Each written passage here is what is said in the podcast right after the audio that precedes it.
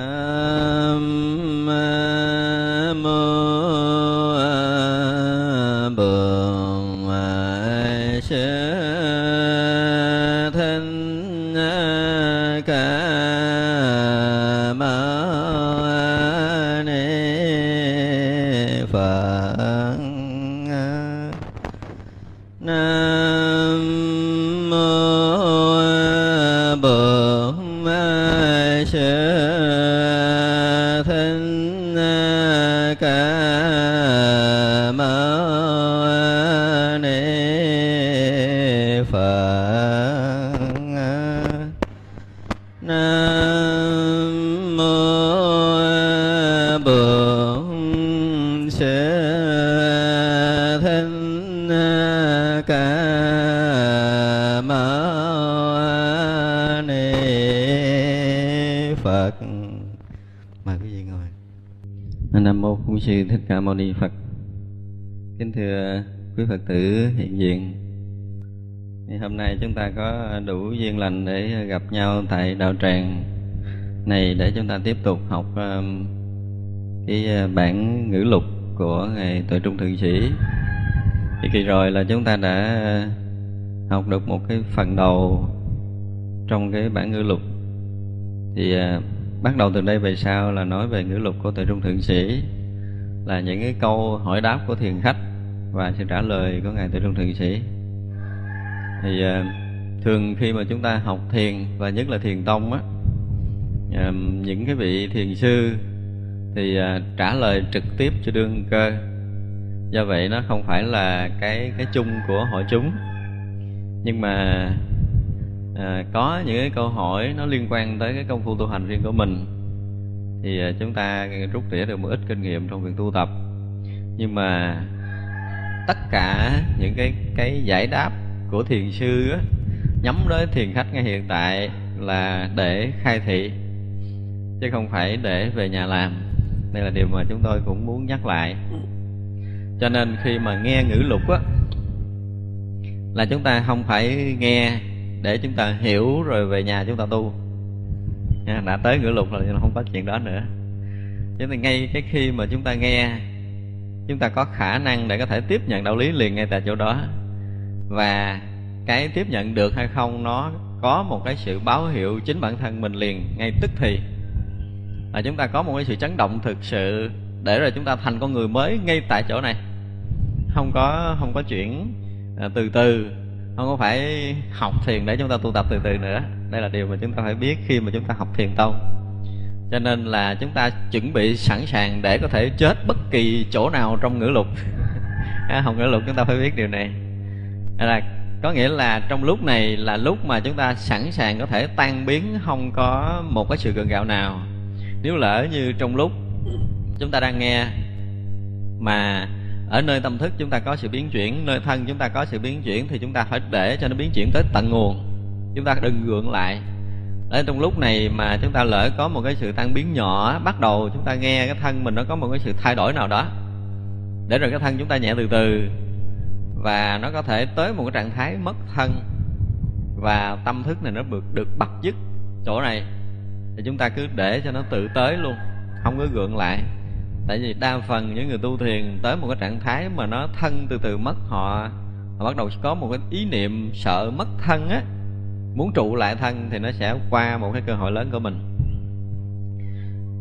Thành ra là khi đối diện với tuệ trung thượng sĩ, các vị thiền khách sẽ dĩ không ngộ là cái thứ nhất, các vị chưa có phá vỡ nổi cái tâm thức của mình. Cái thứ hai là vẫn còn trụ chấp trong cái kiến giải nào đó mà người ta không có hay ra sự thật cho nên khi học thiền, và nhất là bắt đầu đi vào ngữ lục, thì chúng ta không phải chú ý lắng nghe để mà hiểu. Anh tuyệt đối đừng bao giờ chú ý lắng nghe để mà hiểu trong lúc chúng ta học ngữ lục này.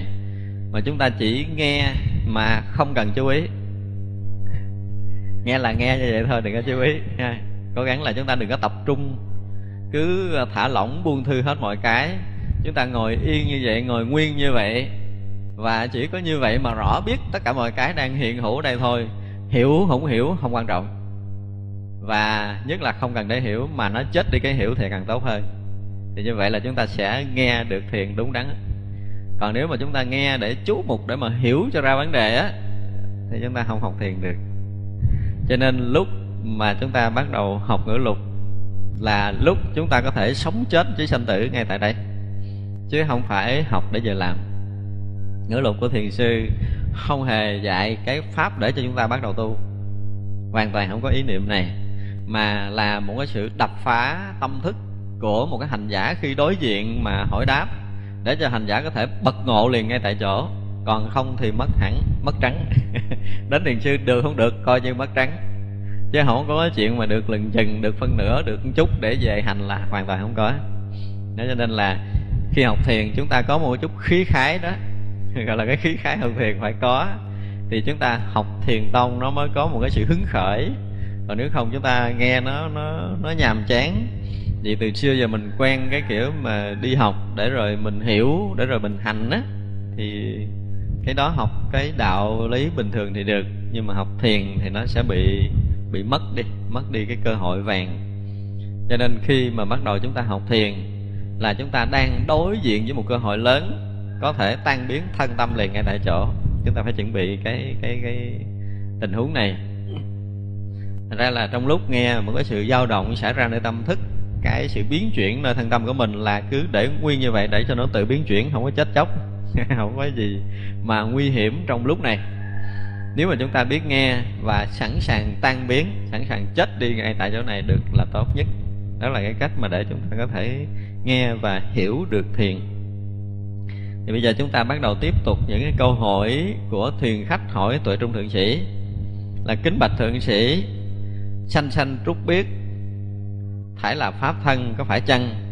Ngài thượng sĩ đáp, hôm qua sa di ăn măng ở bờ suối, nào khác ngày hôm nay pháp thân của ông? Thứ hai, ngài hỏi là hoa hoàng rợp rợp đều là bát nhã, ý này thế nào? Thì thượng sĩ đáp, hoa vàng đâu phải cậu bồ đề sao lại linh vân được nhập đạo? Đây mà đây là một cái câu um, mà chúng ta thường hay nghe. Sanh sanh túc biết tổng thị pháp thân mịch mịch hoàng hoa, vô phi bát nhã. Nghĩa là có một cái vị thiền sư sau khi ngộ đạo, thì à, vị đó sẽ thấy tất cả những cái trúc biết, những cái cây cỏ, những lá hoa đều là pháp thân của mình. Rồi những hoa vàng nở đều là bát nhã thì như vậy là khi một người đã nhận chân được chân lý rồi, thì ngay phút giây đó tất cả các pháp đều là phật pháp với chính họ. Chứ không còn cái chuyện khác nữa. Cái lúc mà mọi người đã thực sự nhập đạo rồi, thì không hề có một cảnh giới khác ngoài pháp giới tánh toàn chân hiển lộ. Cho nên là cây, cỏ, lá, hoa, ngay cả gió, thổi, tất cả những cái đất, trời, trăng, sao, mây, nước đều là đạo. Đều là đạo mà không có một cái sự sai biệt nào khác. Tức là khi tâm của hành giả đến mức độ đã vượt cái tầng phân biệt so sánh, thì chỗ đó toàn là đạo. Cho nên tất cả những cái trước mắt, bên tai, những cái thấy nghe nơi lục căn của chúng ta đều là đạo. Thì người hành giả khi nhập đến một cảnh giới toàn chân đó mới được gọi là triệt ngộ. Còn bây giờ chúng ta còn so sánh, còn thân khác với tâm, còn cảnh khác với thân còn cái nghe khác với cái thấy, vân vân. Tất cả những cái sai biệt nó mà còn nơi tâm chúng ta, thì chúng ta nhìn cây nó chỉ là cây chứ nó không có phải là là bát nhã, không phải là pháp thân. Đây là điều mà chúng ta phải biết. Cho nên nếu mà một người nào có một phen hoàn toàn tan biến cái thân tâm hiện có này á, thì người đó liền rớt vào cái cảnh giới vô phân biệt, toàn tri, không có phân biệt nhưng mà có cái tri toàn việt, cái tri toàn việt đó chính là cái chánh giác của đạo phật muốn nói. Thì vậy là nơi họ hiện tiền cảnh giới phật không có một cái gì sai khác hết. Cho nên cái gì cũng là pháp thân cái gì cũng là bát nhã. Thì câu nói này của một cái người thật sự ngộ đạo họ nói ra. Nhưng bây giờ người thiền khách không hiểu nổi ý này. Thành ra mới đem lại mới hỏi ngài tuệ trung thượng sĩ là sanh sanh túc quyết tổng thị pháp thân là cái gì? Cái pháp thân mình nó phải là một cái gì nó trùm khắp tam thiên, đại thiên thế giới, hay là nó sáng suốt, nó rõ ràng cái gì cái gì đó. Nhưng mà tại sao ở đây thiền sư lại nói là trúc biết sanh sanh đó là pháp thân? Thì tại trung thượng sĩ trả lời cho ông này nói là nếu như ngày hôm qua có một vị sa di ăn măng tre thì đã ăn pháp thân ông rồi. Ý như thế nào? Chúng ta nên nhớ là thiền sư không trả lời theo cái kiểu giải đáp một với một là hai. Nha, chúng ta bắt đầu học thiền ngữ là chúng ta phải biết điều này. Hỏi một đàn, ông có thể trả lời một ngã hoặc là đập phá ngay nơi cái thấy hiểu của chính mình đang hiện có. Chúng ta đang hiểu một điều gì?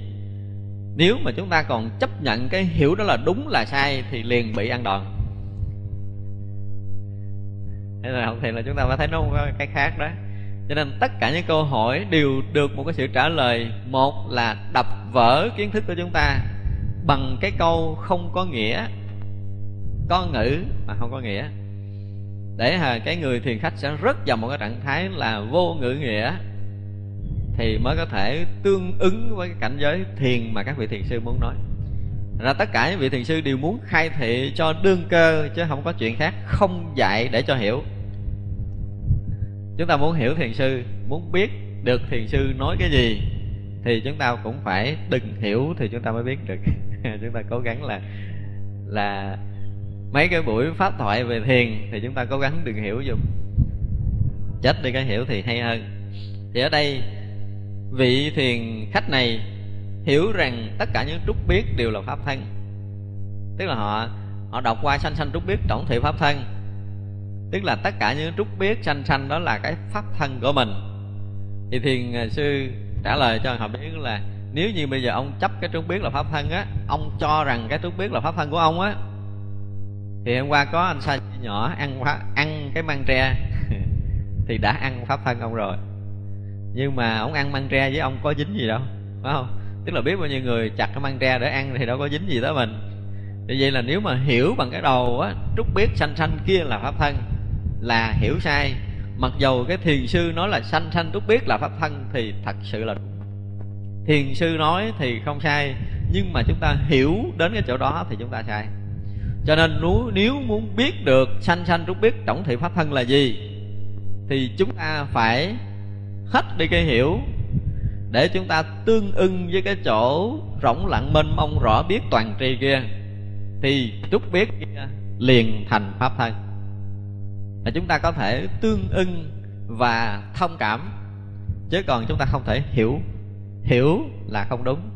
Cho nên tại trung đường sĩ, bác cái hiểu này không có nghĩa là cái câu nói của thiền sư sai, mà cái hiểu của hành khách, hành giả này sai.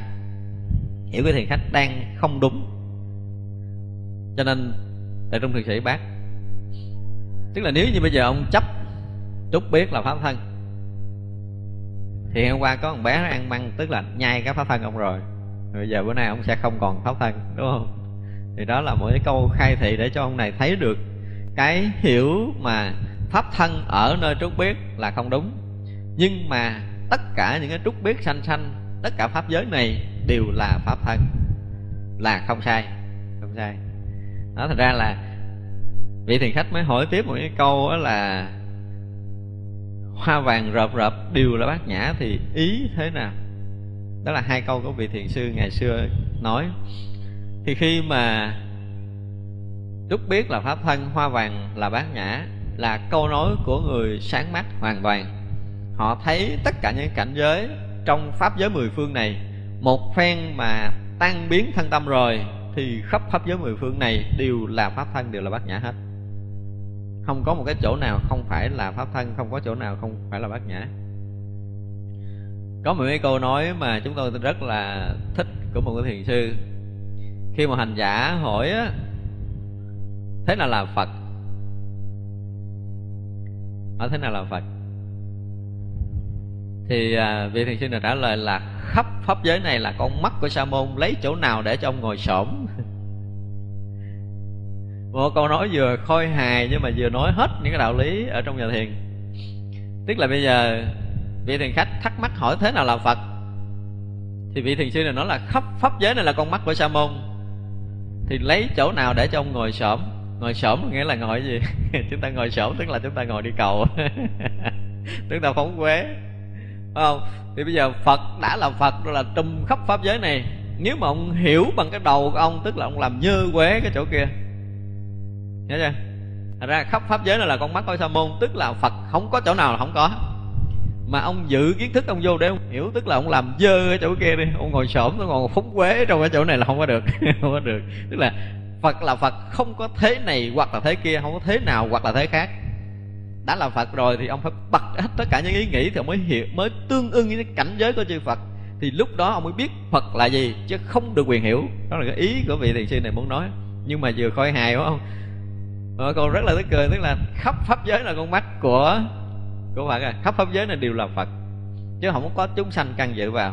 Bây giờ ông hỏi, ông đặt câu hỏi, tức là ông đứng ở vị trí chúng sanh mà muốn hiểu phật, thì không đúng, thì không đúng. Nó thì nói thiền nhà thiền có những cái lối là như vậy. Thì ở đây ngài trên phương sĩ nói là hoa đào đâu phải là cội bồ đề, tức là hoa đào không phải là cội bồ đề, nhưng mà sa di linh văn được nhập đạo tức là cái vị mà thiền sư linh văn này á, ngày xưa tu tập cũng rất là tốt. Một hôm thấy hoa đào nở, ngày ngộ đạo, ngày ngộ đạo. Thì khi ngày ngộ đạo ngài có làm bài kệ là 30 năm qua tầm kiếm khách, bao lần lá rụng tại vinh cành. Từ khi thấy được hoa đào nở, mãi đến bây giờ lại chẳng nghi. Tức là ngài linh vân ngài linh vân, ngài nói là 30 năm trời đi tầm đạo của ngài á 30 năm trời tầm kiếm khách. Bao lần lá rụng lại vinh cành, từ khi thấy được hoa đào nở, mãi đến bây giờ lại chẳng nghi. Tức là ngài diễn tả trong cái quá trình hành đạo của ngài, quá trình học đạo của ngài trải qua 30 năm rồi. Đi tìm kiếm đạo lý nhưng mà không vỡ ra được, không vỡ ra được thì bao lần, tức là cả cái cuộc đời không biết bao nhiêu ngàn lần, ngài vạch lá tìm cành. Tức là đi lên cái chuyện mà vạch lá tìm cành chứ không thấy được cái cội gốc của cái cây. Những cái thấy hiểu của chúng ta, ngài linh gia dân muốn diễn tả cái tâm trạng của một người học đạo á. Tức là đi chạy chỗ này muốn hiểu chỗ này một chút, chạy chỗ kia muốn hiểu chỗ kia một chút, rồi kinh này nói ý này, kinh kia nói ý kia, pháp nọ nói ý nọ, vân vân. Đi tìm đạo lý để chúng ta tìm mà hiểu chứ không phải học để phá vỡ cái hiểu biết này. Cho nên gọi là vạch lá tìm cành, nhột nhằn bao nhiêu chục năm rồi. Cho tới mỗi ngày bỗng dưng thấy hoa đào nở thì mãi tới bây giờ là không biết cái, chắc là cái lúc cuối đời của ngài rồi. Ngài không còn nghi nữa, không còn nghi ngờ để có thể vạch lá tìm cành. Mà ngài thấy được tận gốc của cái cội cây bồ đề của mình. Đó thì như vậy là cái hoa vàng nó không phải là cái cội bồ đề, tức là hoa vàng không phải là cái chỗ để được giác ngộ. Tại vì ngài chỉ có, trong lịch sử thì chỉ có mình ngài linh văn thấy cái hoa vàng là ngộ đạo thôi. Chưa có một người thứ hai như vậy là trong lịch sử thỉnh thoảng, các thiền sư á, chúng ta thấy là cái việc ngộ đạo của tất cả các thiền sư, cũng như chúng ta bây giờ, thì nó không phải nhất định một chiều hướng nào cả. Đây là điều mà chúng ta phải biết. Có khi là chúng ta chậm mắt, chúng ta thấy là xong chuyện. Có khi là chúng ta nghe một âm thanh có khi chúng ta đi tật té đau có khả năng ngộ đạo. Nhưng mà riêng ngày dân môn bị đóng cửa dập nát cái chân thì mới ngộ đạo. Thì tất cả những cái ngộ được xảy ra đối với tất cả các thiền khách đó, đều là một sự bất ngờ. Thành ra chúng ta phải ừ, bắt đầu học thiền bắt đầu tu theo đạo phật á, là chúng ta sẵn sàng chết trong mọi tình huống thì đến lúc mà cận tử á, có một cái duyên đẩy nhẹ để cho chúng ta chết. Thiền sư gọi là đến lúc chín mùi á thì chúng ta có thể vỡ chuyện ra liền tại chỗ. Còn nếu không là sẽ đi lòng vòng hoài. Thì càng tu tập nhiều chừng nào thì chúng ta càng thấy mình càng tan biến nhiều chừng đó là chúng ta đang đi đúng. Tức là nếu tất cả những ngày tu tập của một cái người đi theo đạo phật mà chúng ta tu đúng với đạo phật rồi á thì mỗi ngày cái sự chấp trước nơi thân chúng ta nhẹ đi, cái sự chấp trước nơi cái hiểu biết, cái tri kiến chúng ta từ từ nó tan biến đi. Chúng ta tu đúng chừng nào thì những cái này nó càng tan biến nhanh chừng đó. Cho tới cái lúc mà chúng ta chuẩn bị hết đi cái hiểu biết, chuẩn bị hết đi cái chấp trước thân tâm thì có một cái duyên đẩy nhẹ là một là một thiền sư khai thị cho chúng ta, hai là chúng ta bị chấn động một cái gì đó, bị la, bị hét, bị đánh, bị rầy, bị một cái câu gợi ý nào đó là chúng ta tắt mất luôn thì phút giây tắt mất đó để chúng ta tiếp nhận được đạo lý này. Còn không thì nó sẽ luống qua. Và với chúng ta ở đây thì có rất là nhiều cái cơ hội có rất là nhiều cơ hội trong cuộc đời của mình. Thì đối với thiền tông là một sự khai thị bất thần. Ví dụ như một hành giả đi theo một thầy. Thì à, cái vị mà sáng mắt luôn luôn quán xét trong cuộc đời của chúng ta.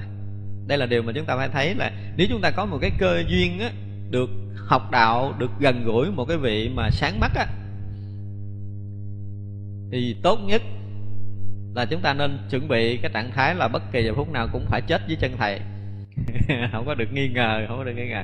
Nếu chúng ta thực sự chọn lựa đó là vị sáng mắt để chúng ta theo rồi và sẵn sàng chết với bàn tay người đó, sẵn sàng sống chết với bất kỳ tình huống nào mà vị thầy đưa ra, thì chúng ta mới có hy vọng là chúng ta vỡ chuyện còn mà mình còn giữ giữ, còn dè chừng, còn dè dặt thế này thế kia thế nọ là rất khó.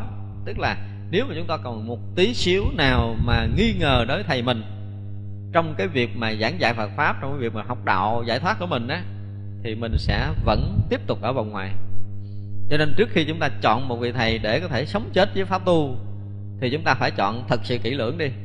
Và khi chấp nhận vị đó là thầy là buông thân mạng để gì đó có thể biến chuyển chúng ta bất kỳ giờ phút nào thì chúng ta mới có thể vỡ chuyện được. Trước khi mà chúng ta vỡ chuyện là gần như chúng ta có một cái tâm buông hết cái đời sống này cho đạo lý. Không còn có một chút gượng gạo nào thì hy vọng là chúng ta mới ngộ. Cho nên bất kỳ người học đạo nào á mà chúng ta đến với đạo lý mà chúng ta còn dè chừng về thân tâm còn có một sự chấp trước nặng nề về thân tâm thì chúng ta không thể phá vỡ được. Thành ra chúng ta thấy ngài linh văn này á trong suốt cái cuộc đời hành đạo của ngài hơn 30 năm tầm kiếm đạo lý. Mà luôn học luôn hiểu điều này luôn hiểu điều kia nhưng mà lúc nào cũng sẵn sàng cho thân tâm này tan biến. Cho nên đó một ngày ngài nhìn hoa đào nở là ngộ đạo. À, đó là cái chuyện của các thiền sư để chúng ta thấy rằng khi mà chúng ta học đạo là phải biết biết cách để chúng ta được thoát ra. Thì vị thiền khách này hỏi tiếp, tức là ở đây không diễn tả là ông này ngộ hay không ngộ, nhưng mà chắc chắn là không ngộ rồi. Đặt những câu hỏi này biết là vị này không ngộ. Thì vị thiền khách hỏi tiếp là có ba thiền sư đi hành cước trên đường gặp một con cọp, mỗi vị tránh một bên đi qua khi ấy là thế nào? Thì thầy đáp, gió thổi ngại gì, đám hoa rậm rơi nào quảng đáy khe sâu. Đó là cái cái câu trả lời thứ nhất. Lại hỏi là quy tông á, nói lớn như con mèo ý này thế nào? Thì thượng sĩ đáp là miệng nói chẳng phải mình gặp. Lại hỏi ngài trí kiên thì nói lớn bằng con chó thì ý này thế nào? Thượng sĩ đáp là lão này dùng được thời cơ gom hết quét sạch nhưng là đáng tiếc. Thì khách hỏi thầy thì thế nào? Thì thượng sĩ đáp là con chó. Lại hỏi nam truyền nói đây là con cọp ý chỉ thế nào? Thầy nói gót chân không chấm đất. Đó là một giai thoại của ngài à, à, ba vị thiền sư là quy trong là Tý kiên và nam tuyền. Là ba người bạn à, đồng sư và ba vị này đều là ba vị thiền sư có nghĩa là ba vị này ngộ đạo rồi. Rồi hôm ba huynh đệ đi trên đường gặp con cọp giữa đường gặp mình không biết mình ra làm sao ha mình rồi gặp cọp là, là không biết mình ra làm sao nhưng mà các vị là đi tránh né bình thường. Tức là con cọp đang ở đó bây giờ không có chọc ghẹo nó né qua bên ba người né qua bên đi. Thì vị thiền khách là thắc mắc vì tất cả các vị thiền sư đối duyên xúc cảnh không bao giờ động tâm. Thì trong lúc ba cái thằng cha này tránh con cọp là như thế nào? Thì khách thắc mắc là là là cái lúc mà cái người gặp cọp thì ai cũng phải sợ nhưng ba ông thiền sư này có sợ không? Tức là ý người thiền khách này hỏi như vậy. Thì ngài tự trung thượng sĩ nói là, gió thổi ngại gì đám hoa rậm? Tăng rơi, nào quảng đáy khe sâu? Thì vị vô cùng không? Chúng ta thấy một cái điều đặc biệt của tại trung thượng sĩ khác với các thiền sư ở trung hoa và ấn độ ở cái chỗ là tất cả những câu hỏi của thiền khách đều trả lời bằng một bài thơ, một câu thơ hoặc là hai câu thơ thế là cuộc đời của tuổi trung thượng sĩ là gần như xuất khẩu thành thơ liên tục. Cuộc đời ngài rất là văn nghệ. Ra khi mà chúng ta học thiền á, chúng ta thấy á, nếu một người mà học thiền mà họ đạt đến điểm rồi thì cái đời sống họ nó giống như là thơ, như là nhạc. Gần như lúc nào cũng rạng rỡ, tươi vui là bất kỳ giờ phút nào cũng có thể xuất khẩu thành thơ bất kỳ thuốc nào cũng có thể ca hát, nhảy múa, đùa giỡn giữa cuộc đời này chứ không có cái chuyện dừng lại, không có cái chuyện khổ sầu và buồn thảm trong này khi ngộ đạo rồi là gần như cả đời họ là cả một đời thơ nhạc. Đó là điều rất đặc biệt mà tệ trung thượng sĩ chúng ta thể hiện được điều này trong đời sống riêng tư của ngài.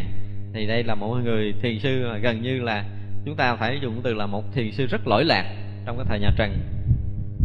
Thì ngài nói là gió thổi ngại gì, đám hoa rậm ví dụ như bây giờ quý vị thấy là nguyên một cái à, đám cây, nguyên một đám hoa lao. Thì khi đã gió thổi rồi là không phải là thổi đụng ở phần ngoài mà thổi luôn tới trong ruột và thổi thấu qua luôn. Gió thổi thì không có cái gì ngăn ngại hết á. Chỉ có bức tường mới có thể cản được gió. Mà nhiều khi gió cũng thổi sập bức tường để đi qua thôi, chỉ có núi mới có đủ sức là cản gió. Phải không? Như vậy là đối với cái tâm của thiền sư á là đã tự tại không ngăn ngại rồi thì con cọp chẳng có dính dáng gì. Tức là tâm của các gì không bị ngại với hoàn cảnh, với cuộc sống này. Nhưng mà các vị không có động chạm, chọc ghẹo tới con cọp thôi, tại vì nó đang nằm giữa đường, đang ở giữa đường thì các vị đi. Nhưng mà thường mình mới thấy á, một cái người sở dĩ bị cọp ăn, đi rừng mà gặp cọp mà cọp dồ ăn thịt mình là gì sao? Vì chúng ta có tâm sợ hãi khi cái tâm sợ hãi chúng ta phát ra thì chúng ta phát một cái loại sóng để con cọp nó nắm bắt được. Còn các vị thiền sư là hoàn toàn không có tâm sợ hãi, thì lúc đó con cọp không thấy được thiền sư. Cho nên không có dồ ông nào mà ông bỏ đi luôn. Thường à, các vị thiền sư mà chúng ta nghe trong lịch sử cũng có một số vị thiền sư gặp con rắn mãn xà, ngủ trong miễu thì quý vị vô nằm, đẩy con rắn qua một bên nằm bình thường. Con rắn sợ sáng ngày bỏ ra đi luôn. Còn mình thì chắc là bỏ chạy, thay khi thấy rắn thì đó khi mà một người thấy cọp cũng vậy. Chúng ta để ý khi mà con chó chúng ta nuôi trong nhà.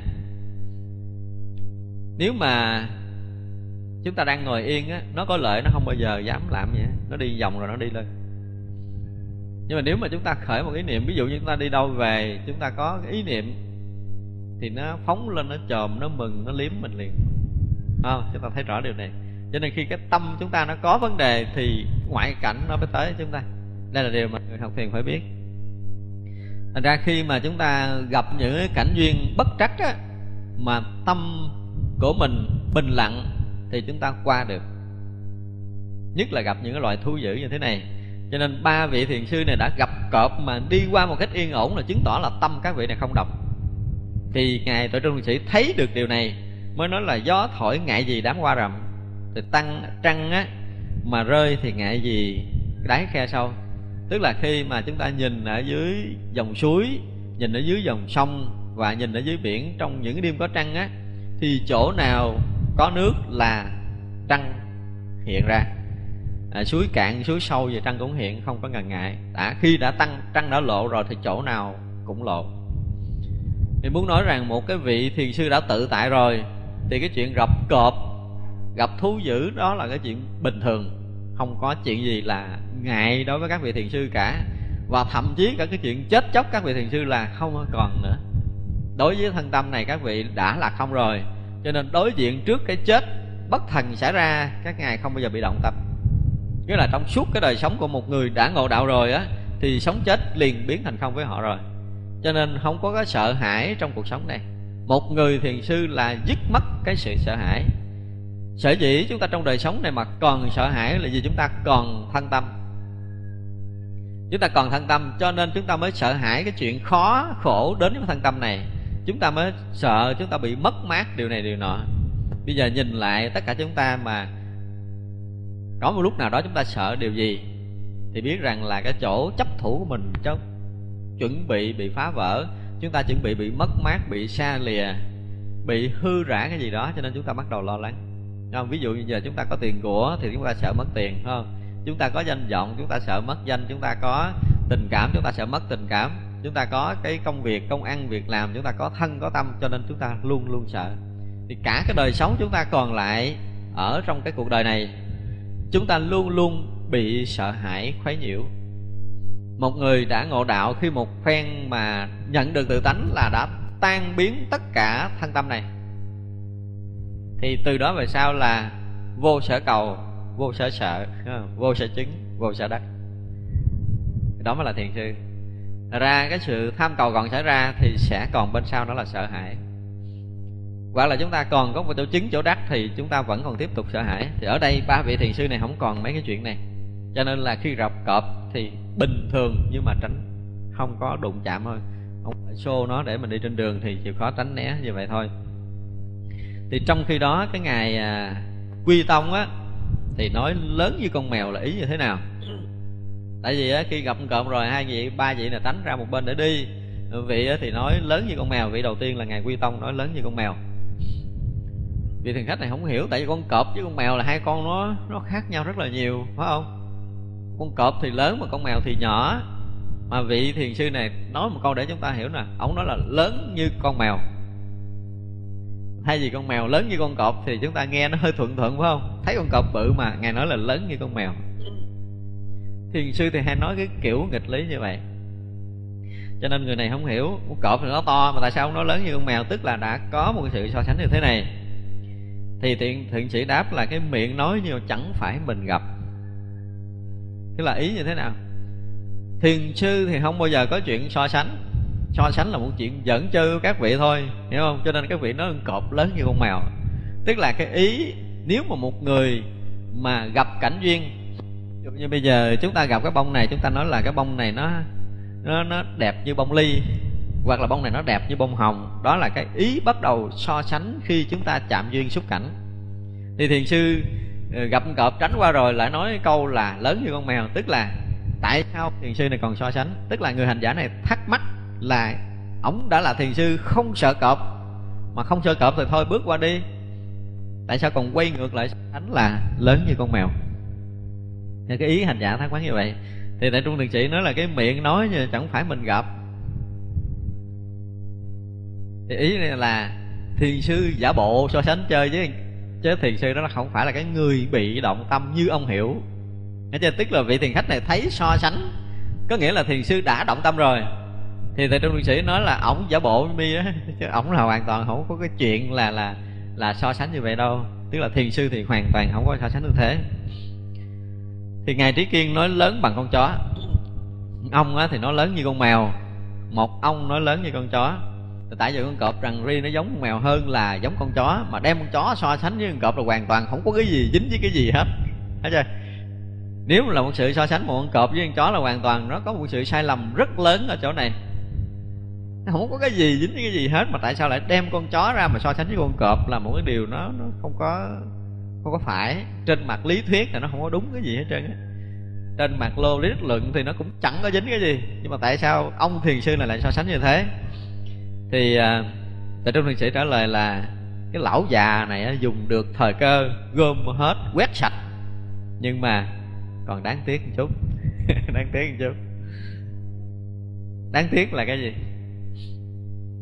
Nếu ông thấy con cọp nó đã là không rồi, thì thôi đi, mắc gì phải nói là giống con chó. Tức là mặc dù ngài không so sánh gom hết quét sạch, tức là đối cảnh hoàn toàn không với ngài rồi, nhưng mà còn nói là là con chó, còn chút xíu đó nữa thôi. Nếu ông đừng nói con chó là coi như ông đã quét sạch luôn. Nên tức là tuệ trung thượng sĩ hơi tiếc một chút chỗ này nhưng mà thiền khách nói, nếu bây giờ ông nói ông này đáng tiếc là ông còn có một chút vướng bận nơi tâm là con chó, thì ông sao? Thì ông nói là, ta thì nói là con chó. Không? Tức là cái kiểu mà trả lời của thiền sư rất là rất là nhanh nhạy và hoàn toàn không có logic. Tức là câu thứ nhất thì nói như thế này, nhưng câu thứ hai là nói khác. Thiền sư chưa bao giờ nói hai câu trùng ý nhau. Không có chuyện đó. Mà câu thứ hai sẽ nghịch với câu trước tức là câu trước, tuệ trung thực sĩ chê. Vị thiền sư là nói ông còn dính mắt cho nên khi thấy cọp là tan biến rồi, mắt mới và ông lại so nói với con chó. Nếu mà ông so con chó, tức là ông còn có một chút dướng bận lại, thì đó là điều đáng tiếc của thiền sư. Tại trung sĩ chê không? Thì vừa chê như vậy á thiền khách nghĩ là chắc là tại trung sĩ có một câu gì hay hơn con thiền sư này, cho nên muốn hỏi coi ý của ngài như thế nào thì ông nói là ta là con chó. Người ta nói nó là con chó. Như vậy là khi tại trung thượng sĩ nói là con chó có phải là tại trung thượng sĩ so sánh cái câu nói mình và thiền sư hay không? Ở đây hoàn toàn không. Mà ý của tại trung thượng sĩ muốn khai thị cho cái thiền khách này để ông thấy rằng cái từ con chó và cái từ không phải con chó, nó cũng chẳng là vấn đề. Vấn đề là ở nơi ông phải thấy chuyện này. Còn ta thì thế nào cũng được, và vị thiền sư kia thì cái nào cũng được. Ông hiểu ta hoặc là ông hiểu thiền sư thì chỉ là hiểu cái chuyện bên ngoài. Còn cái chuyện chính là cái chuyện ông phải nhận ra được đạo lý kia kìa. Chứ không phải là ông thiền sư nói về là như thế nào, còn ta nói như thế nào, đó là chuyện bên ngoài. Đó, thành ra khi mà chúng ta đối trước thiền sư để hỏi đạo, thì cái chính á cái chính là vị thiền sư muốn nhắm thẳng tới đương cơ để giải quyết vấn đề cho họ chứ không phải là giải thích cho họ hiểu. Thiền sư chưa bao giờ muốn cho chúng ta hiểu. Một chút để cho chúng ta hiểu các vị còn không muốn và nếu như chúng ta còn lợn cợn hiểu chút nào là đều bị đập để cho rớt cái hiểu đó ra. Chứ thiền sư không cho chúng ta hiểu. Cho nên chỗ này là cứ nghĩ rằng á, tuệ trung thượng sĩ là bắt đầu so sánh phải không? So sánh để là thấy cái vị thiền sư này còn vướng một chút thì cái tâm thị phi nhân ngã chúng ta đã khởi lên mừng quá rồi. Tôi cũng thấy cha này sai gì đó giờ coi coi ý ông có nói đúng với cái cái cái thấy tôi sai cái ông này hay không. Không? Mừng quá mới hỏi một tiếp để tiếp tục rất vào con đường thị phi thì tại trung sĩ chặn lại liền. À, ta thì cũng nói con chó giống giống thôi. Mặc dầu câu trước mới vừa chê là còn đáng tiếc là còn so sánh nó là con chó. Nhưng mà câu sau liền bẻ vị thiền khách này liền chứ không phải là ngài nói ngược, không phải là là nói ngược nói xuôi. Nhưng mà thiền sư thì rõ ràng là khi mà nghe thiền sư nói chuyện chút á, chúng ta như là chổng đầu xuống đất mà đưa cái cẳng lên trời thiền sư luôn luôn là đảo lộn, không có nói cái gì là thuận ý, thuận chiều cho chúng ta nghe. Thật ra là đa số những cái ngôn ngữ thiền sư đều là những ngôn ngữ nghịch lý nghịch lý không có nghĩa là các ông không có hiểu vấn đề, không có hiểu là, không có nghĩa là mấy ông nói ngược, nói xuôi, nói lộn lạo, nói không thứ tự. Mà các vị muốn cho chúng ta hiểu rằng ngôn ngữ nó là một cái gì rộng toét không thật. Cho nên muốn nói kiểu nào đó thì nói nói cái nào nó cũng đúng hết. Nói kiểu nào nó cũng đúng. Thì gần gần giống như là ba phải, cái nào cũng phải. Nhưng mà không có cái gì là phải đối với thiền sư. Thiền sư thì nhìn thế gian này không có gì là thật nhưng mà không có cái gì mà không thật cả. Chúng ta biết cái mà vừa không thật, vừa không thật. Vừa thật, vừa không thật thì chúng ta mới biết được thiền sư nói chuyện. Thì ở đây á, thiền khách lại tiếp tục hỏi là nam truyền á thì nói đây là con cọp, thì ý này thế nào? Thì thượng sĩ đáp là gót chân không dính đất. Ba vị nói ba cái. Nhưng mà tại sao nam truyền lại nói là con cọp? Mà không nói là con mèo, cũng không so sánh là con chó, giống như hai vị thiền sư khác. Thứ nhất là chúng ta thấy là mỗi vị thiền sư, ba vị thiền sư này có cái nhìn như nhau, ngay duyên cảnh đó nhưng mà khi xuất thành ngôn ngữ là không như nhau. Chúng ta mới thấy một điều đặc biệt. Tức là ba vị thiền sư này khi gặp con cọp là tâm đều như nhau cả, đều thấy biết cảnh duyên như nhau, không sai biệt, đều không có sự sợ hãi và đều thấy một sự rỗng lặng mênh mông đang hiện trước mắt các ngài. Các ngài không có một cái tâm dao động bất thường như mình. Nhưng mà khi xuất thành ngôn ngữ thì khác nhau hoàn toàn. Không? Ngài trí kiên thì nói khác, ngài quy tông nói khác, nhưng mà tới nam tuyền thì ngài nói khác. Thì bây giờ nam tuyền nói nó là con cọp. Con thấy con cọp người ta nói con cọp cái gì đâu, thấy cái gậy là cái gậy, thấy cái nhà là cái nhà. Nhưng mà nói mà không động lưỡi, tức là không phải là thấy con cọp, chính là con cọp đó. Thấy con cọp nhưng mà không phải là con cọp thì đó mới thật là con cọp, theo tinh thần của kinh kim cang, phải không? Cho nên ở đây ngày dùng ngôn ngữ đó là con cọp. Chuyện bình thường thấy cái gì thì nói đó là cái chuyện rất thật. Đối với duyên cảnh thì cái gì nó lộ cái đó ra. Trước cái cặp mắt của thiền sư, thì đây tuệ trung thượng sĩ nói là gót chân không dính đất, tức là khen ngài nam truyền. Đúng rồi, khen ngài nam truyền. Tại vì dám nói đến sự thật của vấn đề, nhưng mà không dính mắt ngay tại đó tức là thấy cái nhà thì nói cái nhà, nhưng mà với tâm của người đó là không có cái nhà trong đó. Thấy con cọp thì nói con cọp, nhưng mà với ngài nam truyền là không có con cọp trong tâm. Nhưng mà hiện con cọp thì ngài liền nói con cọp. Tức là một vị thiền sư thì luôn luôn ở một cái chỗ rỗng lặng nhưng mà cái gì? Cái bất kỳ cảnh duyên này hiện ra, thì đều lột cái đó ra rồi tắt mất không có lợn cận nơi tâm ngài nam truyền không có lợn cận thêm hoặc là bớt khi mà đối với xúc cảnh nữa. Cho nên ngài tuệ trung thượng sĩ thấy được cái tâm ý của ngài nam truyền mà khen một câu là gót chân không dính đất. Mặc dầu chân chúng ta luôn đạp dưới đất nhưng mà hoàn toàn không dính một mãi bụi trần nào. Thì ngài nam truyền nói đó là con cọp nhưng mà ở nơi ngài không có con cọp trong tâm. Tức là câu nói rộng, mặc dù nói đó là con cọp nhưng mà đó là một câu nói rộng.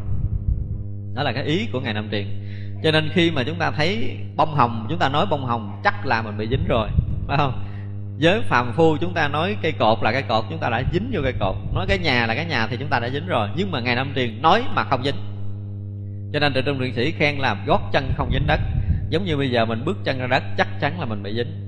Nhưng mà các thiền sư bước một cái dở lên không có dính miếng nào hết có có kỳ đặc đó. Thật ra khi mà các vị thiền sư đã sống trong bất kỳ cảnh giới nào, chúng ta thấy các vị cũng đi, cũng đứng, cũng ăn, cũng ngồi, cũng nằm giống như mình.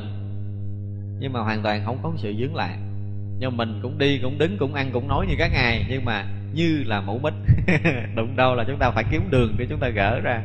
Chứ chúng ta không tự rơi rụng giống như các thiền sư. Đó cho nên là khi mà bắt đầu sử dụng tới ngôn ngữ, thì các vị thiền sư sử dụng cách tự tại. Không ngăn ngại bất kỳ ngôn ngữ nào, nhưng mà không dính trong ngữ nghĩa. Còn chúng ta nói là phải thế này, phải thế kia, phải thế nọ thì mình mới chấp nhận còn mà nói nó có một cái gì sai trái, có một gì nghịch là chúng ta không chấp nhận được. Thì đó là cái so sánh để lấy bỏ theo tâm thức của chúng sanh bình thường. Còn các thiền sư là hoàn toàn tan biến khi đối với xúc cảnh. Nói là xong liền ngay tại chỗ đó. Bất kỳ lời lẽ ngôn ngữ nào. Thật ra ở đây tội trung thượng sĩ khen ngài nam truyền dám nói đó là con cọp. Thay vì bây giờ mình thấy con cọp mà nói con cọp là mình bị dính duyên cảnh liền. Nhưng mà ngài thấy con cọp, ngài nói con cọp nhưng mà hoàn toàn không dính. Thành ra tự trung thượng sĩ khen là gót chân không dính đất. Vị Tăng này hỏi tiếp là Ngài Hương Nghiêm á, thông ba tạng kinh điển vì sao việc ấy chẳng hiện tiền? Thầy đáp là trường phòng cầm gậy tre. Lại hỏi chọi trúc quên sở tri ý thế nào? Thầy đáp là lão chài mất thôi cưỡi vàng. Lại hỏi thế nào là pháp thân? Thầy đáp là bên ao thấy hai cái dưới trăng vui ba người thì đây là một cái câu hỏi đáp của thiền khách.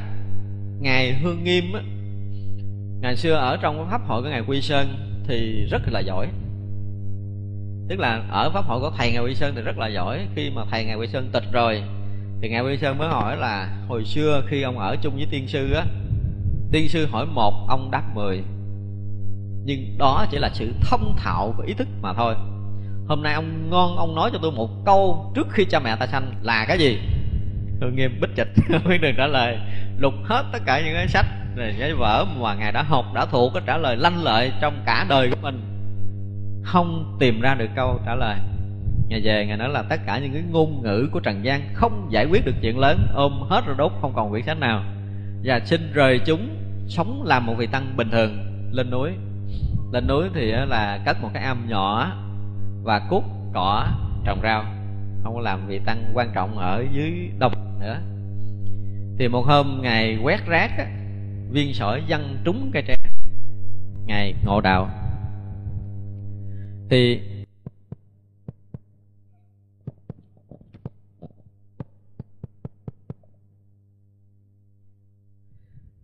ngày hư nghiêm nhờ cái viên sỏi văng vô bụi tre ngộ đạo. Kêu cái cách. Ngày ngộ liền. Thành ra là chọi trúc quên sở tri tức là cái tiếng trúc mà chồi cho cây tre là quên hết những cái sở tri, có nghĩa là tất cả những cái hiểu biết của mình, một phen tắt mất khi nghe một tiếng cách của viên sỏi dân vào bụi tre. Thì đây là cái chỗ ngộ đạo của một vị thiền sư thông qua cái âm thanh. Hồi nãy giờ là muốn nói tới các vị thiền sư thấy qua con mắt. Ở ngày linh vân thì thấy con mắt không? Thấy bông nở, ngộ đạo, thấy hoa nở, ngộ đạo. Thì ở đây tiếp một vị thiền sư là nghe qua âm thanh để ngộ thì sau khi mà nghe qua âm thanh để ngộ đạo rồi thì hương nghiêm có nói một cái bài kệ là chúng ta thường á, là đọc tôn thị sư chúng ta nghe. Là ngài linh vân nói là do tiếng sáo mà quên đi sở tri tức là do cái tiếng kêu đó mà tan biến đi tất cả những hiểu biết của mình. Không phải do công phu tu tập. Nếu mà mình tu tập mình dụng công mình ngồi thiền mình nhập định mà ngộ đạo á thì khác. Còn là này ngài hương nghiêm là không phải do công tu công phu tu. Và do cái sự dao động tới lui tức là sự biến chuyển nơi tâm thức của ngài mà ngài nhận ra được con đường xưa. Ý cái bài kệ là như vậy. Tức là khi tâm nhờ cái sự dao động của của cả thế gian này chứ không phải là nơi tâm thức nữa. Tức là sáng nắng ờ, uh, nhạt thì trưa nắng uh, gắt rồi chiều mát dịu hoặc là gió thổi có lúc dày lúc khác hoặc là thời gian thay đổi sáng trưa chiều vân vân. Tất cả những sự dao động trong trần gian này á nhờ sự dao động đó, nhờ ngài sống tự nhiên với thiên nhiên hoàn toàn mà không trụ lại, tức là cuộc đời luôn luôn trôi chảy, dao động lên xuống qua lại, hưng suy vân vân. Nhờ như vậy mà ngài nhận được con đường xưa. Và khi nhận được đường xưa rồi, thì thấy cả thế gian này cũng chẳng có gì là lớn cả. Thì tất cả những bậc đạt đạo đều thấy ra chuyện này. Sau đó ngài hưng nghiêm nói cái bài kệ mang cái ý đó, thì thể hiện được cái thấy biết đúng đắn của ngài hưng nghiêm khi mà viên sỏi viên sỏi văn và bụi tre ngài ngộ. Như vậy là vị thiền khách này thắc mắc thắc mắc là là ngài hương nghiêm á, đã thông tam tạng kinh điển tức là cái hồi mà chưa gặp ngài quy sơn chưa bị đặt câu hỏi này ra thì ở với thầy của ngài quy sơn là hỏi một trả lời mười là một người lanh mồm lẹ mép. Hỏi là trả lời liền hỏi bất kỳ cái nào trong kinh là tiểu thừa đại thừa trung thừa gì đó là ngài hương nghiêm trả lời không sót câu nào. Nhưng mà gặp ngài quy sơn là thiền sư thứ thiện rồi đặt một câu hỏi ngoài ngôn ngữ thì không còn ngôn ngữ để trả lời nữa cho nên mới đốt hết kinh sách. Lên núi ẩn tu. Và cái duyên chín mùi thực sự thì tất cả các thiền sư á, mà trước cái phút ngộ đạo là họ có những hành trang rất đẹp đúng không? Có những hành trang mà cái người đời không thể so sánh được từ một cái vị tăng mà nổi tiếng trong tòng lâm, bây giờ trở thành vị tăng thường tình trên núi. Tới ngày chỉ cút cỏ trồng rau, không cần biết tới ai và không cần bất đời biết tới mình nữa. Giống như vậy thì nếu mà mà ngài hưng niêm không ngộ đạo thì suốt cuộc đời của ngài ngài chết trên núi cũng không ai biết đâu. Nhưng mà nhờ như vậy thì sau khi ngài hưng niêm ngộ đạo thì bắt đầu ngài mới xuống núi xuống núi bắt đầu giáo hóa trở lại. Như vậy là trong tòng lâm có nhiều có rất là nhiều các vị thiền sư mỗi người ngộ đạo mỗi cách. À, ở chỗ này chúng ta thấy là ngài hưng nghiêm ngộ đạo do tiếng trúc dân như bụi tre. Thì à, cái thiền khách hỏi là chọi trúc quên sở tri tức là tiếng trúc dân bụi tre là ý thế nào? Ý thế nào? Tức là khi mà tiếng trúc nhân một cái cách vị thiền sư ngộ là ý thì sao? Cái chỗ mà thiền sư á mà ngộ đạo mà mình muốn hiểu cái ý gì á, thì chắc chắn là chúng ta không hiểu được rồi. Cho nên là tại trong thượng sĩ thì không trả lời cái kiểu đó, mà ngài nói một cách là rất là thơ là lão chài mất thôi cưỡi vàng. Lão chài là cái gì? Là một người chài lưới ở ngoài sông, ngoài biển để bắt cá. Thì chắc chắn là không thể có cái vàng bạc lớn cái thôi cưỡi vàng tức là nó rất là lớn, chứ không có nhỏ, không có cái số vàng lớn để mất đâu. Đây là cái kiểu nói rất nghịch lý. Hay cha nghèo mà mất vàng lớn. Một người nghèo bị mất vàng thì cái câu này ý gì? Không có ý để cho ông hiểu. Nếu mà ông muốn hiểu cái ý mà văn tiếng trúc mà quên sở tri của hương nghiêm á, thì ông không thể hiểu được. Giống như cái chuyện của thằng cha chài lưới nghèo mà mất cục vàng lớn chuyện này nào hoàn toàn không có ý không có ý. Nhưng mà ngài trả lời rất là nên thơ khiến thiền khách cũng chẳng có biết cái ý này là thế nào nữa. Tự nhiên hỏi cái chuyện của người ta ngộ đạo thì bây giờ lại nói cái chuyện của thằng cha chài mất cục vàng. Thì đâu có ý gì đâu. Ra tới thiền sư mà tìm ý để hiểu thì dứt khoát là không có cái gì để mình mang về. Không có gì để mình mang về hết. Rồi ngài lại hỏi tiếp là thế nào là pháp thân vị này cũng muốn hiểu biết phật pháp chứ không phải là không. Thì muốn biết cái pháp thân của mình như thế nào. Thì tại trung ngài trả lời là bên ao thấy hai cái, dưới trăng vui ba người. Nên thơ vô cùng á. Pháp thân là cái gì? Tức là khi mà chúng ta đi cạnh cái bờ ao á mình đi trên bờ và cái bóng mình hiện ở dưới. Cho nên đi dài dài rồi xong rồi mình nhìn xuống rồi mình thấy là có cái bóng mình ở dưới và mình đi ở trên.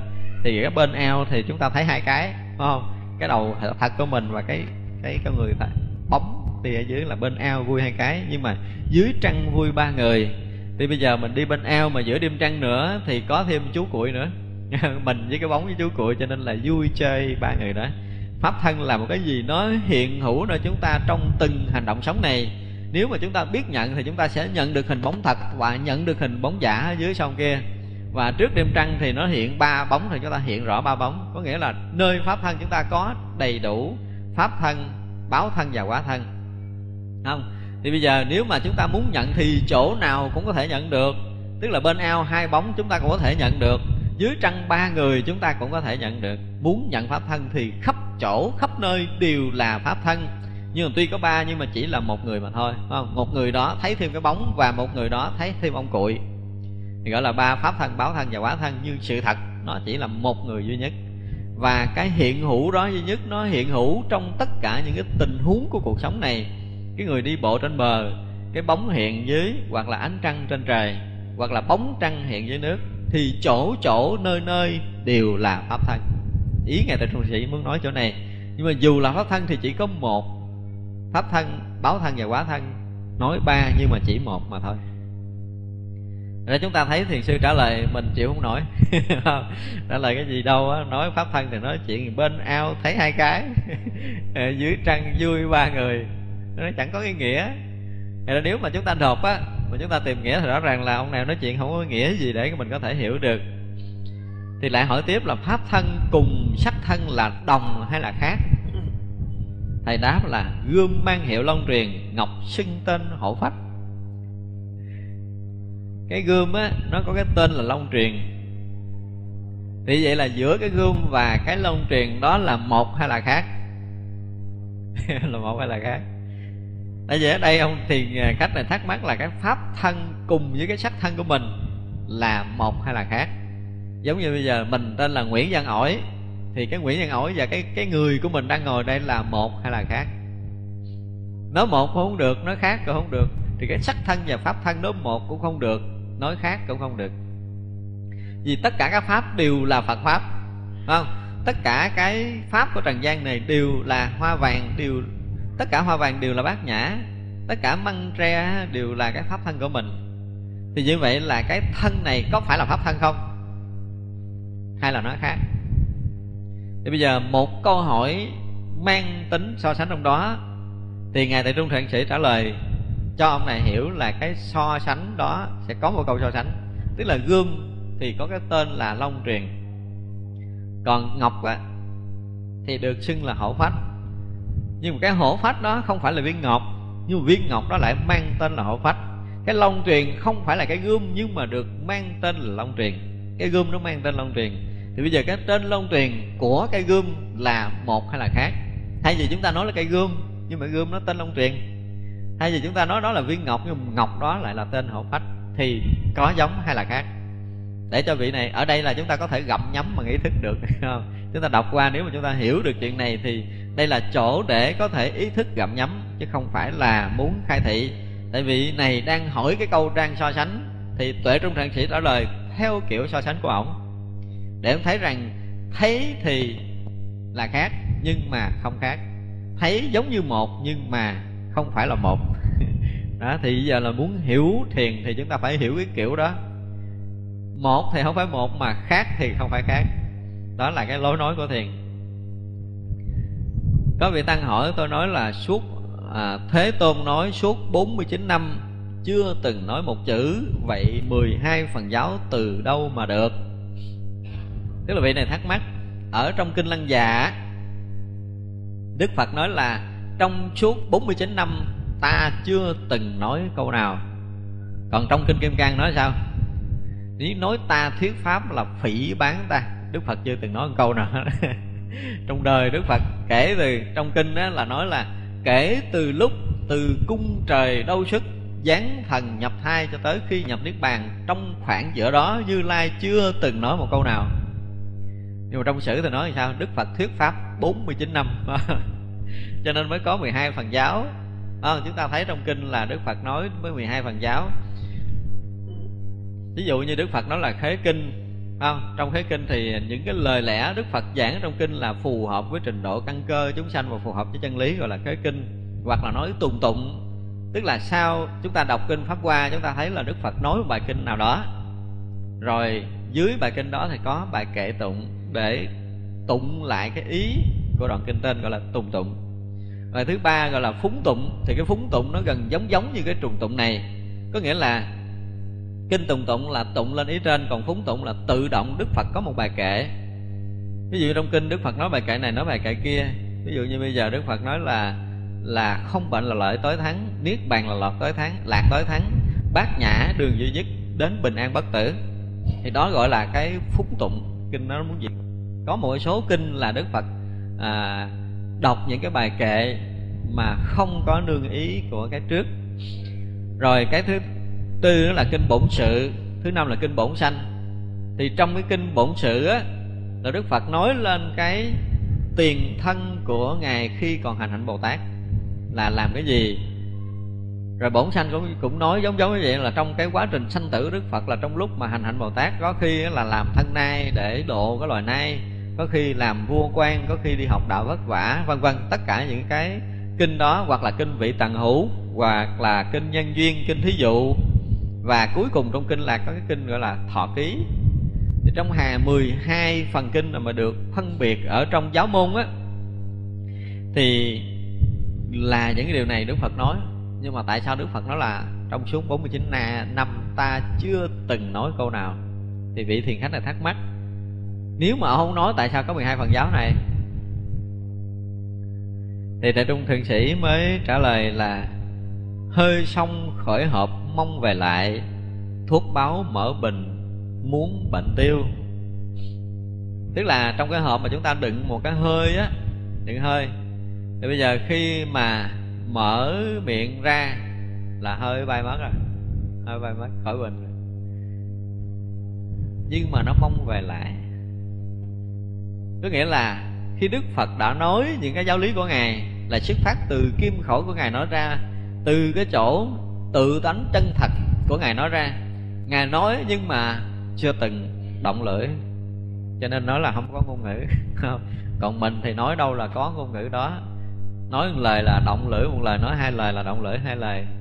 Còn đức phật thì nói mà không động lưỡi. Cho nên thấy mở cái miệng hộp ra, hơi bay ra, nhưng mà vẫn tràn đầy trong đó. Còn mình nó mở cái hơi xong ra là nó nguội hết rồi. Nó không có còn, hơi không có quay về trở lại được nhưng mà riêng đức phật nói là chưa rời tự tánh mà nói. Đức phật chưa rời pháp thân mà nói, cho nên là hơi xong ra nhưng mà quay trở về hộp vẫn đầy đủ nguyên vẹn đó, chưa từng sức mất và mình mở hộp ra, mở hơi ra là nó bay mất rồi.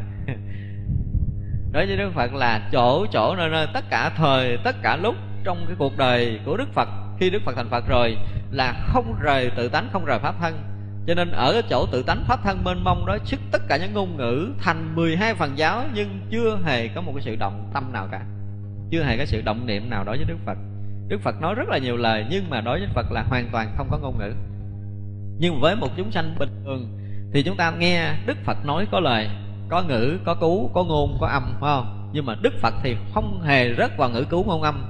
Tùy theo trình độ, tùy theo căn cơ, tùy theo hành giả, đối diện đức phật đức phật liền có bài pháp ví dụ như là trong cái kinh nhân duyên hoặc là kinh phật tự thuyết, thì như vậy là có khi có nhân duyên nào đó, ví dụ như một vị tăng nào chết thì đức phật có một bài pháp theo cái kiểu chết vị tăng đó, hoặc là có một vị thắc mắc hỏi thì đức phật mới nói, hoặc là đức phật đi khất thực người ta thắc mắc thì đức phật do nhân duyên nào đó đức phật nói, hoặc là kinh phật tự thuyết. Có nghĩa là đức phật tự động thấy ra một bài pháp nào đó hay thì triệu tập đại chúng lại để nói cho đại chúng nghe như vậy là tùy hoàn cảnh nhân duyên và đương sự mà có bài pháp cho người đó, chứ không phải pháp đó của đức phật. Cho nên nói đức phật thuyết pháp là phỉ bán phật. Nó không đúng nó không đúng. Như vậy là ở đây á, là ngài tại trung tiên sĩ trả lời hơi thi vị, hơi xong hợp mong về lại, thuốc báo mở bình muốn bệnh tiêu. Tức là đối với đức phật là một cái bình thuốc báo vì chúng sanh có bệnh, cho nên đức phật có ngôn ngữ để cho tiêu hết cái bệnh phiền não của chúng sanh. Vậy thôi chứ đức phật không phải là người nói pháp. Đức phật không phải chủ trương để nói pháp, không phải là chủ trương thuyết giảng, mà vì có chúng sanh bệnh, cho nên rồi là mở cái bình báo ra để cho tiêu bệnh của chúng sanh. Vậy thôi, chứ còn không phải là đức phật thuyết pháp. Cho nên nói 12 phần giáo, nói kinh này kinh kia, đó là một lối nói. Nhưng mà trở về cái nguồn thật trở về cái chỗ chân thật là không có ngôn ngữ, không có ngữ cứu. Vì vậy mà đức phật mới nói cái chỗ thật. Ý đức phật muốn thu tóm tất cả những ngôn từ, ngữ cứu, những ngôn âm, những cái bài pháp của đức phật trở về cái chỗ chân thật là vô ngôn âm. Cho nên đức phật mới nói là kể từ cái cung trời đau sức, giáng thần nhập thai tới 49 năm thuyết pháp và tới ngày chúng ta nhập ta nhập niết bàn, ở khoảng giữa đó ta chưa từng nói câu nào ở trong kinh ờ, lăng già đức phật có nói cái câu đó. Thì vị tăng này lại không hiểu nữa cho nên á mới hỏi tiếp. Thế nào là phật của chính mình? Thầy đáp chẳng đến rượu chẳng nếm rượu bồ đào. Chẳng đến rượu bồ đào thì khó gặp người đập hữu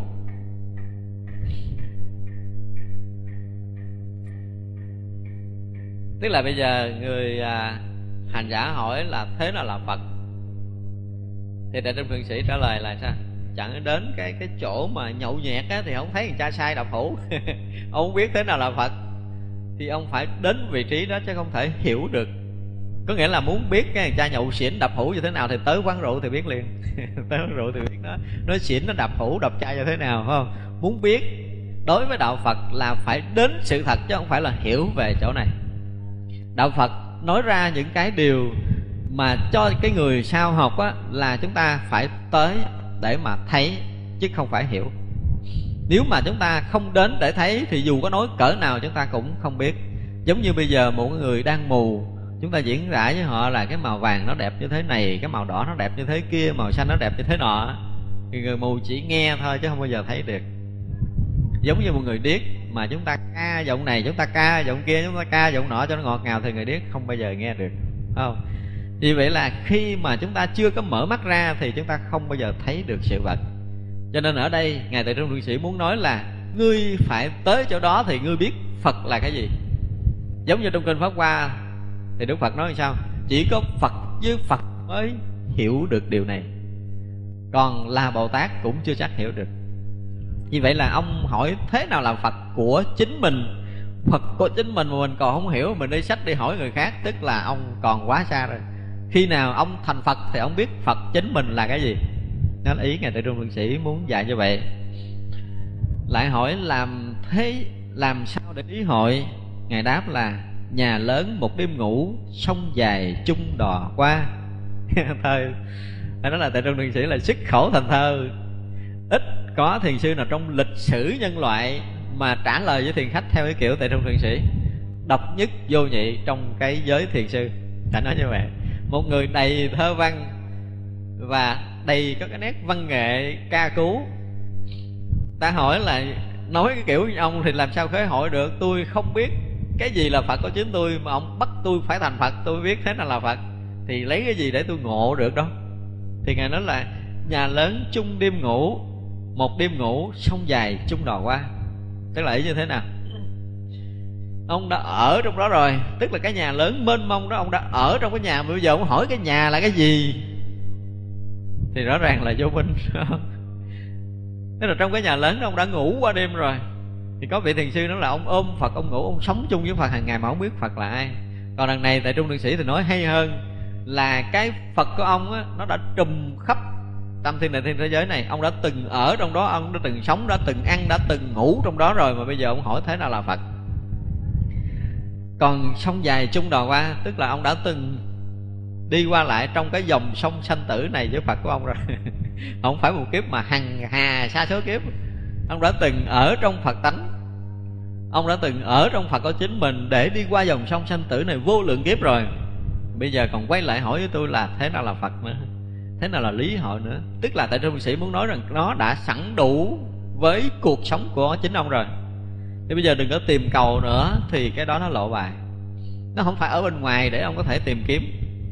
Nó không phải ở bên trong để ông soi rọi, mà nó làm cái gì vốn đã hiện hữu, nó vốn đã hiển bài rồi. Thì bây giờ thôi đi cái tìm cầu có tâm thức, thì hy vọng là ông tương ưng. Chứ đừng có tìm, đừng có kiếm nữa ông kiếm là một sự sai lầm gì ông đã ở trong đó rồi, ông đã sống trong đó rồi thì đừng có tìm cầu. Thì vị thiền tăng này cũng không hiểu, mới tiếp tục hỏi thế nào là tâm cổ phật. Giờ phật có chính mình, không thèm tìm bây giờ. Hỏi cái tâm của cổ phật là cái gì? Thì ngài đáp là trọn nói khắp thành không quốc sắc. Đâu hai cửa tía có thiền duyên. Cũng thơ kệ vô cùng. Ngài tương Thị sĩ rất là văn nghệ thì bây giờ hỏi cái tâm cổ phật, tức là cái tâm nguyên thủy của mình nó cái bản thể chân thật, cái bản gốc của mình á, cũng như tất cả chư phật đều đồng nhau, cái đó là cái gì? Một người mà không ngộ được cái này thì phải tìm kiếm, và tìm kiếm thì không thể thấy được. Giống như một người á tại trong thủy là nếu nói mà trong thành không có uất sắc, tức là trong thành lớn mà không có người đẹp, do chúng ta không thấy. Nhưng mà người thấy rồi thì sao? Chẳng hay bên cửa tía có thiền duyên tức là bên cửa sổ có rất là nhiều người đẹp ngồi bên đó. Chứ không phải là không có, nhưng mà tại ông không tìm được. Thì bây giờ tâm cổ phật nó cũng giống như vậy, tức là nó đã có, nó sẵn đủ với chính mình rồi. Nó đã hiện hữu nơi con người chúng ta rồi. Nếu không có cái đó thì chúng ta không thể đi, không thể đứng, không thể nói, không thể cười và cũng không thể đặt câu hỏi ra được. Nhưng mà mình không hay, mình không biết. Cho nên giống như mỗi người mà đi vào thành lớn để tìm người đẹp, tìm không ra nhưng mà thật sự bên tất cả những cửa sổ của những cái lầu cao thì có rất là nhiều cô gái đẹp ngồi trên đó rồi. Tức là sắc đẹp đã tràn ngập trong thành. Thì tâm cổ phật đã tràn ngập không gian này. Đã có đầy đủ, đã có trùm khắp rồi. Chỗ nào cũng là phật. Mà mình đi tìm kiếm, tức là mình không thể thấy được. Đem phật mà đi tìm phật là chúng ta không thể tìm ra. Thì vị này họ hỏi mà không hiểu thì tiếp một vị tăng khác hỏi nữa. Là cổ nhân nói, tức tâm tức phật, vì sao phật không hiện tiền? Tức là người này dẫn cái câu nói của người xưa. Người xưa nói, tức tâm mình là phật, thì tại sao phật không hiện tiền? Thì tại trung đường sĩ đáp là, phanh trai tìm ngọc dù khó gặp, mổ cá cầu châu uổng công thôi. Nghe ngày đó kể tiếp. Rất là hay ta rất là thích cái kiểu trả lời của thầy trung thượng sĩ văn nghệ vô cùng phải không? Thì bây giờ ngài ngài thì một người thiền khách hỏi ngài thầy trung thượng sĩ á là cổ nhân nói tức tâm là phật tại sao nó không hiện tiền? Thì thầy trung Thượng sĩ nói một câu là phanh trai mà tìm ngọc á tại ngày xưa trong lịch sử nhân loại có cái chuyện là à, mò trai để để lấy ngọc phải không? Thì bây giờ mò được con trai rồi mà banh nó ra để lấy viên ngọc trong đó thì dù có khó gặp nhưng mà nếu mà phanh tay thì cũng có thể thấy được. Còn đằng này á, là mổ cá cầu châu thì uổng công thôi. Tức là ông muốn tìm phật ông phải tìm cho đúng nơi. Chứ ông tìm đặt rồi ông tìm ra ngoài ông hướng ra ngoài để ông tìm cầu. Ông muốn cho cái phật tánh nó không phải là lộ tướng như là cây cỏ lá hoa và đất nước trăng sao này. Phật tánh không có hình tướng mà ông muốn thấy để nó lộ ra ngoài theo cái cặp mắt bình thường của chúng sanh là ông đã tìm lầm chỗ giống như bây giờ muốn tìm ngọc là tìm ở con trai, chứ đừng có mổ con cá uổng công lắm. Ông mổ nát cái thân ông ra để ông tìm phật tánh không bao giờ được. Phật tánh không phải là cái thấy bằng con mắt. Hay giờ tại trung thượng sĩ trả lời cái câu kiểu như mình, phật tánh mà ông muốn lộ ra như cái chùa vậy thì làm sao mà ông có thể thấy được, phải không? Thì ở trong kinh kim cang đức phật nói là sao? Nếu lấy sắc thấy ta, lấy âm thanh cầu ta thì người đó hành đạo thà chẳng thể thấy như lai. Đó thì cái người hành giả này hỏi tại trung thượng sĩ là tại giờ sao mà tức tâm tức phật mà sao phật không hiện tiền? Phật hiện để cho ông thấy thì phật nó không phải là phật thiệt rồi. Ý ngài tại trung thượng sĩ ông nói như vậy. Và ông muốn thấy phật mà lộ ra mà mắt ông có thể thấy được là ông đã tìm sai chỗ. Ông đã hướng sai đường. Cho nên muôn đời ông không thể thấy được. Giống như mổ cá mà tìm châu là không thể được. Muốn tìm châu là phải tìm trong trai con trai thì mới có châu ở trong đó. Mặc dù khó nhưng phải tìm, tức là nó ẩn tàng, không có hình tướng. Mặc dù nó khó nhưng không phải thể nhận nó ra bằng cái trí của mình. Khi mình tương ưng với cái đó, tự động mình hiểu ra. Chứ còn mà hiểu theo cái kiểu tâm thức thì giống như mổ cá mà tìm châu là chuyện đó khó khăn. Tìm phật mà bằng ý thức thì giống như người mổ cá mà tìm châu cho nên phải dứt đi ý thức, khó khăn vô cùng như là mò trai ở dưới đáy biển nhưng mà tìm đó mới là đúng. Cho nên con đường khó, nhưng mà có thể thấy ra được. Còn cá thì chỗ nào cũng có thể bắt được, nhưng mà tìm trâu là không có. Ờ. Cho nên ông muốn lộ ra cái hình tướng để ông thấy, ông muốn dễ để ông hiểu, ông muốn là có thể thâm nhập bằng cách này, muốn có thể thâm nhập bằng cách kia, thì giống như người mổ cá mà tìm trâu thì là phí công vô ích mà thôi. Lại hỏi không thể dùng trí để biết, không thể dùng thức để hiểu thì thế nào? Tức là hỏi sát vấn đề rồi đó. Thầy đáp, người gỗ vào biển hát vô sanh, gái đá xuyên mây thổi tất bật. Đó, bây giờ ông không thể dùng trí để biết phải không? Ông không thể dùng thức để ông hiểu phải không? Thì á, nó giống như cái gì? Là người gỗ vào biển hát câu vô sanh, mà con gái đá xuyên mây thổi tất bật. Cái người bằng gỗ mà vào cái biển thì hát được câu vô sanh người gỗ là cái gì? Là một người vô tri, vô giác, phải không? Cái hình nộm mà kêu hát cái câu vô sanh là hát được không? Không được. Rồi gái đá, tức là cái cục đá mà tạc hình cái người phụ nữ mà xuyên mây mà thổi tất bật nhảy múa lung tung. Thì đây là cái ý gì? Muốn hiểu thì hiểu đi, hiểu cái người gỗ hát đi. Ông muốn hiểu hiểu cục đá nói gì, thì lúc đó ông sẽ hiểu là cái chỗ mà không thể dùng trí để biết, cái chỗ mà không thể dùng thức để hiểu, đó là người gỗ hát khúc vô sanh và cái cục đá biết nhảy múa lung tung. Đó, muốn hiểu thì hiểu như vậy. Giống như là đờn không dây mà khải khắp trần gian này. Giống như tay một bàn mà dỗ lên được tiếng kêu. Muốn hiểu cái chỗ đó thì ông phải hiểu như vậy. Chứ không có chuyện khác để mà hiểu. Không? ông muốn hiểu cái chỗ mà vượt ngoài tâm thức, thì khi nào mà bể cái đầu hết tâm thức đi thì biết chỗ đó là cái gì ông này đặt vấn đề gần đúng thì sẽ được một cái câu khai thị mà rất là hay. Chúng ta đã thấy là thiền sư chỉ có tội trung thượng sĩ mới có cái lối trả lời. À, độc nhất vô nhị như thế này.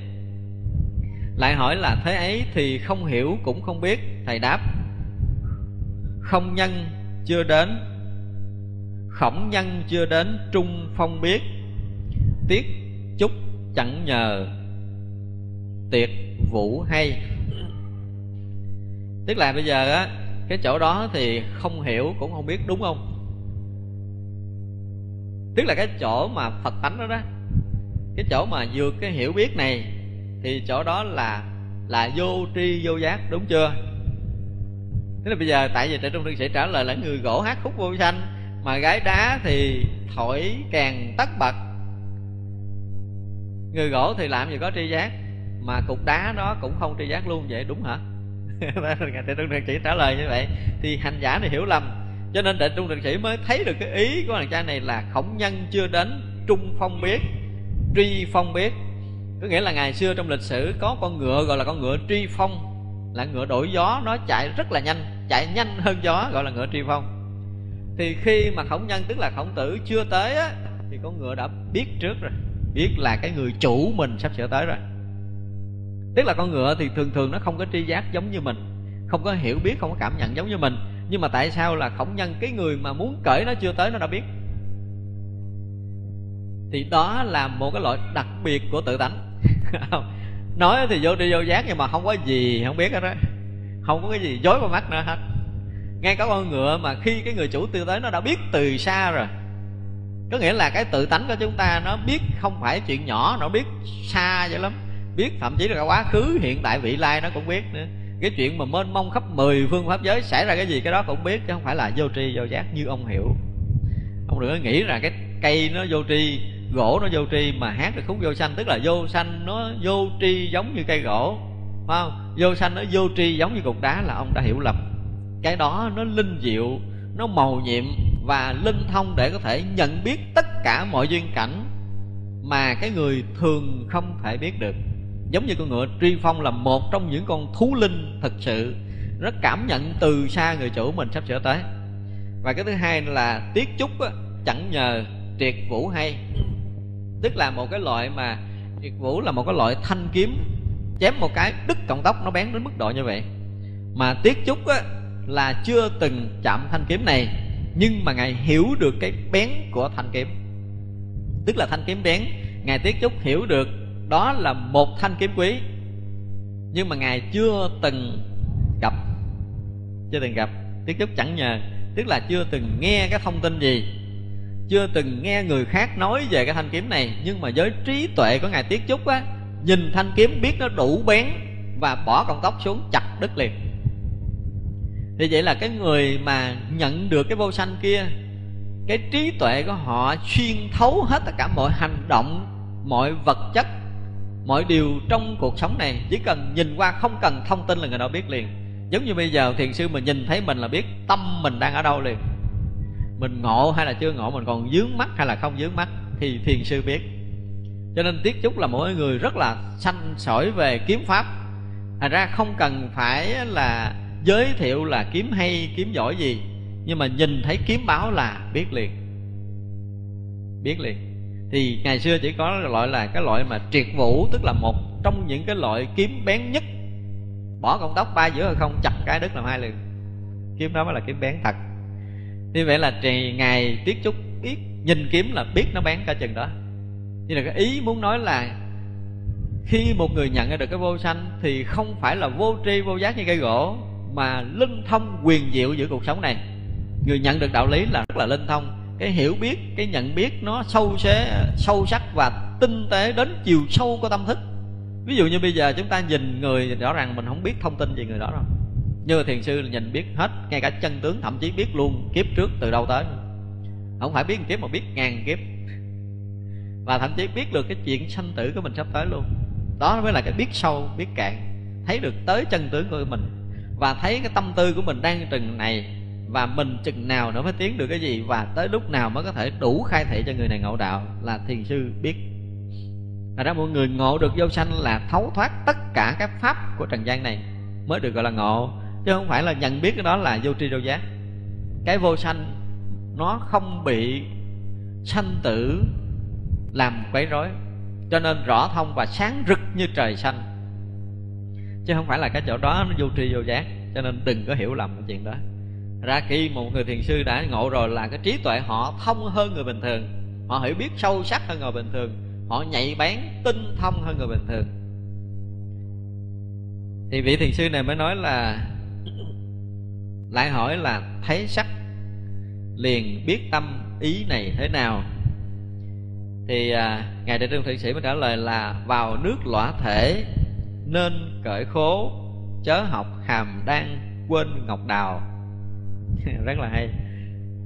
Thì bây giờ ở một cái nước mà họ không quần áo á mà mình mặc cái khố á, thì lỗi nhịp Đúng không? Tức là xuống biển mà còn mặc đồ là là rất là rất là dở. Vô phòng tắm mà còn mặc đồ thì tắm không bao giờ sạch thì khi mà mọi người mà đến cái nước lõa thể rồi là không được quyền mặc dù cái khố nhỏ. Một miếng vải nhỏ che cũng không khế ứng. Ông hỏi là thấy sắc liền biết tâm là thế nào, tức là người đó tương ưng với từng nhịp một trong cuộc sống nào không bao giờ lỗi. Nếu một người thấy sắc mà rõ tâm á, thì người đó là cái người linh thông trong cuộc sống này.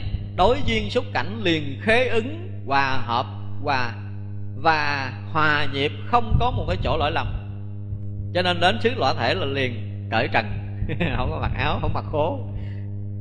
Thì một người mà thấy sắc mà biết tâm là người đó sống không lỗi lầm trong trần gian này nữa đó là người thấy sắc mà rõ tâm. Thứ hai là chớ có học hàm đang quên ngọc đào. Tức là ngày xưa ở trung quốc đó, có một cái nước nước ngụy thì có rất là nhiều cái cái thơ nhạc hay có nhiều cái nét văn hóa hay. Thì các nước đều tới nước ngụy để học. Thì có một cái nước gọi là cái nước hàm đan cũng tới đó học. Nhưng mà khi học xong rồi thì quên đi quốc gia của mình tại vì hay quá rồi hòa nhập đó sống luôn. Giống như bây giờ à, các nước phương tây hay quá cái mình từ á đông mình qua đó mình học cái mình quên về quê luôn. Ở đó luôn. Đó thì bây giờ là cái chỗ mà thấy sắc liền biết tâm á, thì khi mà người ta nhận được đạo lý rồi, thì người ta rõ biết được cái nguồn cội của chính mình. Tức là thấy sắc mà rõ tâm. Tức là dù chúng ta có tiếp duyên xúc cảnh nhưng mà vẫn ở nguyên nơi vị trí chính của mình, không bao giờ bị lầm lẫn nơi duyên cảnh. Nhìn thấy hành sắc, nghe âm thanh và lục căn tiếp xúc với lục trần nhưng mà vẫn ở nguyên cái vị trí chân thật, sáng suốt, nhiệm màu của mình chứ không có rời tự tánh mà thấy biết, không có rời tự tánh mà động dụng. Cho nên nếu mà ông nói là thấy sắc mà rõ tâm, tức là người đó đang luôn trụ vững ở nơi chân thật của chính mình mà không bị lầm cho nên đừng có học cái kiểu hàm đan mà quên ngọc báo không? Bỏ nước mình đi học rồi, theo người ta ở luôn, không có về quê nữa. Không phải như vậy. Tức là người mà khi thấy duyên cảnh mà bị dính mắt là quên cội nguồn. Nghe âm thanh mà bị dính mắt là quên cội nguồn. Cho nên ngài trần trung lượng sĩ nói là muốn thấy sắc mà biết tâm thì là cái người sống luôn luôn không bao giờ quên cội nguồn. Thì mới gọi là thấy sắc mà rõ tâm. Tức là xuất mục bồ đề. Cái gì hiện trước mắt đều là bồ đề, đều là giác ngộ thì đó gọi là thấy sắc mà rõ tâm. Đó là cái ý mà ngài tại trung thượng sĩ muốn nói. Thì có một vị thiền khách hỏi tiếp là, thế nào là gia phong của thượng sĩ? Thượng sĩ đáp là, nhàn ném trái rừng, kêu vượng tiếp, lười câu cá suối, khiến hạt tranh. Nha nên thơ cho cùng. Bây giờ hỏi lung tung rồi, bây giờ hỏi cái gia phong của ông là cái gì? Tức là cái sự nghiệp của ông là cái gì? Đạo lý của ông đang sống là cái gì? Cái chỗ của ông hiện tại là cái gì? Thì là nhàn rỗi hái cây dục cho rượu dượng bắt để nó ăn chơi cho vui. Còn nếu mà làm biến là xuống suối câu cá, quăng cho hạt ăn chơi vậy ta là vậy cho ta cũng chẳng có cái gì là mục đích. Nhàn rỗi thì hái trái cây quăng cho dượng bắt chơi. Còn nếu mà lười lười nữa, ta xuống suối ta câu cá dục cho cò nó ăn chơi. Gia phong của ta là vậy á thay vì bây giờ có một vị tiền khách hỏi là thế nào là gia phong của hòa thượng thì nó là, cái chỗ của ta là muốn làm chúng sanh ngộ đạo, ta muốn là phải làm thế này thế kia trong cuộc sống này để cho cái cuộc đời ta có ý nghĩa, ta phải làm đạo để cứu giúp chúng sanh muôn loài dân dân dân. Không? Đó là gia phong. Gia phong. Nhưng mà thượng sĩ thì gia phong rất là nhàn rỗi, phải không? Nhàn nhàn, rảnh rảnh thì hái cây, dục cho khỉ ăn chơi. Còn buồn buồn xuống suối, câu cá cho cò, cho nhạn, cho hạt ăn đó, gia phong của ta là vậy đó. Tức là giữa đời này đối tại trung thượng sĩ là không có cái gì chủ đích. Tức là không có sở chứng, không có sở đắc, không có sở cầu, không có sở sợ. Với ngài sống hoàn toàn không có mục đích, không có mục đích. Tức là ứng duyên xúc cảnh luôn luôn khế ứng, hòa hợp, không có lỗi nhịp với ngài vậy là đủ. Tức là cuộc sống của ngài ngay tại đây và bây giờ, ngay cái chỗ hiện tại, hiện tiền này với ngài rõ ràng không lầm lẫn vậy thôi chứ không có chuyện giao phong, giao phiết vậy đó. Ta không có giao phong, ta không có chỗ để dựa. Ta không có mục tiêu, không có mục đích và không có gì quan trọng trong cuộc đời này cả. Tức là người hết quan trọng, thân hết quan trọng tâm, không còn quan trọng hoàn cảnh, không còn quan trọng thế giới này, không còn quan trọng sự nghiệp. Hoàn toàn với trung thiền sĩ là không có chuyện đó. Chứ ngài là tự tại vô ái ngại từng phút giây một, không có trước, không có sau. Thì đó là gia phong của thượng sĩ. Không? Ra đối với một người thiền sư như thiền sĩ, thì chúng ta không có tìm được cái đất đứng của ngài.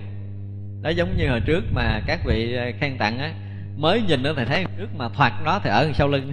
Tức là ngài không có chỗ để trụ, không có chỗ để bám, không có chỗ để chấp và không có định hướng một người sống vô mục tiêu.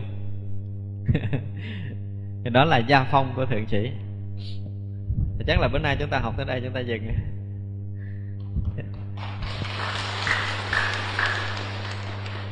À, thời gian còn lại là chúng ta có thể uh, hỏi đáp với nhau.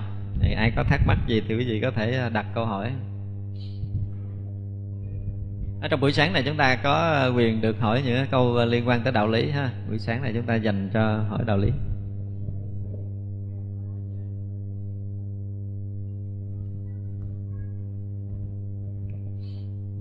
À, câu hỏi thứ nhất được ghi trong giấy là thưa thầy ở phần à, chánh nghiệp trong bát chánh đạo của bản kinh tứ diệu đế mà thầy đã từng giảng giải trước đây trong đó thầy có nêu là trường hợp khi một người trước khi lâm chung mà đã bị hôn mê thì không còn cách nào giúp được họ để có thể vãng sanh một cách tốt đẹp. Vậy thì đối với một người không bị hôn mê nhưng bị à, lẫn hoặc bị điên khùng mất trí thì có còn cách nào để giúp họ trước? Trong và sau khi lâm chung không? Thật ra cái người hôn mê thì phải nói là đành chịu luôn. Theo nghiệp. Tức là bây giờ phải đoán định theo cái nghiệp họ là trước khi họ hôn mê, họ họ làm thiện hay họ làm ác nhiều. Thì khi hôn mê đó, cái cái thiện ác nó sẽ cuốn họ đi vào con đường sanh tử mà mình không phụ giúp được. Khó, rất là khó phụ giúp đối với người hôn mê trước khi chết. Tại vì á khi chúng ta chết á, chúng ta đang ở một trạng thái nào, thì chúng ta thọ thân trung ấm ở trạng thái đó. Ví dụ như một người chết bị à, đứt tay chết rồi họ mang thân trung ấm, không có cái tay họ lũng bụng họ chết, mang thân trung ấm lòi phèo. Nói vậy. Ra khi mà một vị mà giỏi về đạo lý, thì họ có thể khai thị trong đám tang đó đó họ nói cho người chết biết là ông là cái người lành lặn hoàn toàn, không có bị đứt tay, không bị đứt chân, không bị cục giò. Thì cái thân tương ấm nó là cái thân của tâm thức tạo ra, mà tâm thức thì không có què quặt như cái thân vật chất. Phải biết cách khai thị đó thì người ta nhìn lại ở mình không có què là có cái tay liền, có cái chân trở lại liền. Có người hôn mê trước khi chết thì họ ở trong tâm thức mê mẩn, mù mờ, rất khó khai thị. Rất khó khai thị thì cái này chỉ còn có cái nghiệp của họ phải chịu thôi. Tức là bây giờ trước khi mà họ chết, họ thiện nghiệp nhiều hay là ác nghiệp nhiều là họ theo cái chuyện này. Thật ra chúng ta cũng còn có một cái trước khi hôn mê là sống tốt phải không? Trước khi hôn mê là sống thiện để chúng ta tạo cái phước báo sẵn đó đi. Rồi tới hồi hôn mê thì cái đó nó đẩy mình đi. Chứ còn cái người xung quanh là phải thực sự rất là khó.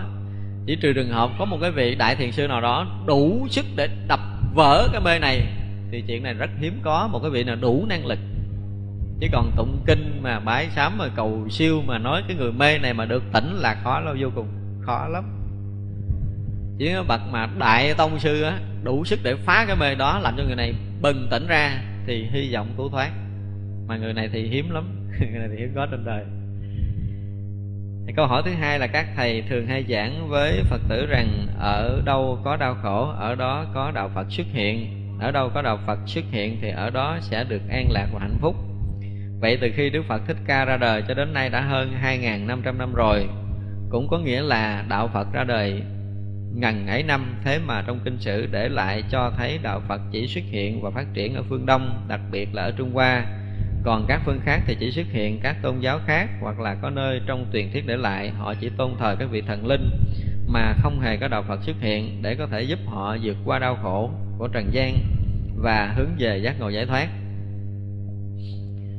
Ở trong kinh thì nói đạo Phật xuất hiện để có thể cứu ờ, khổ, đem lại niềm vui cho chúng sanh.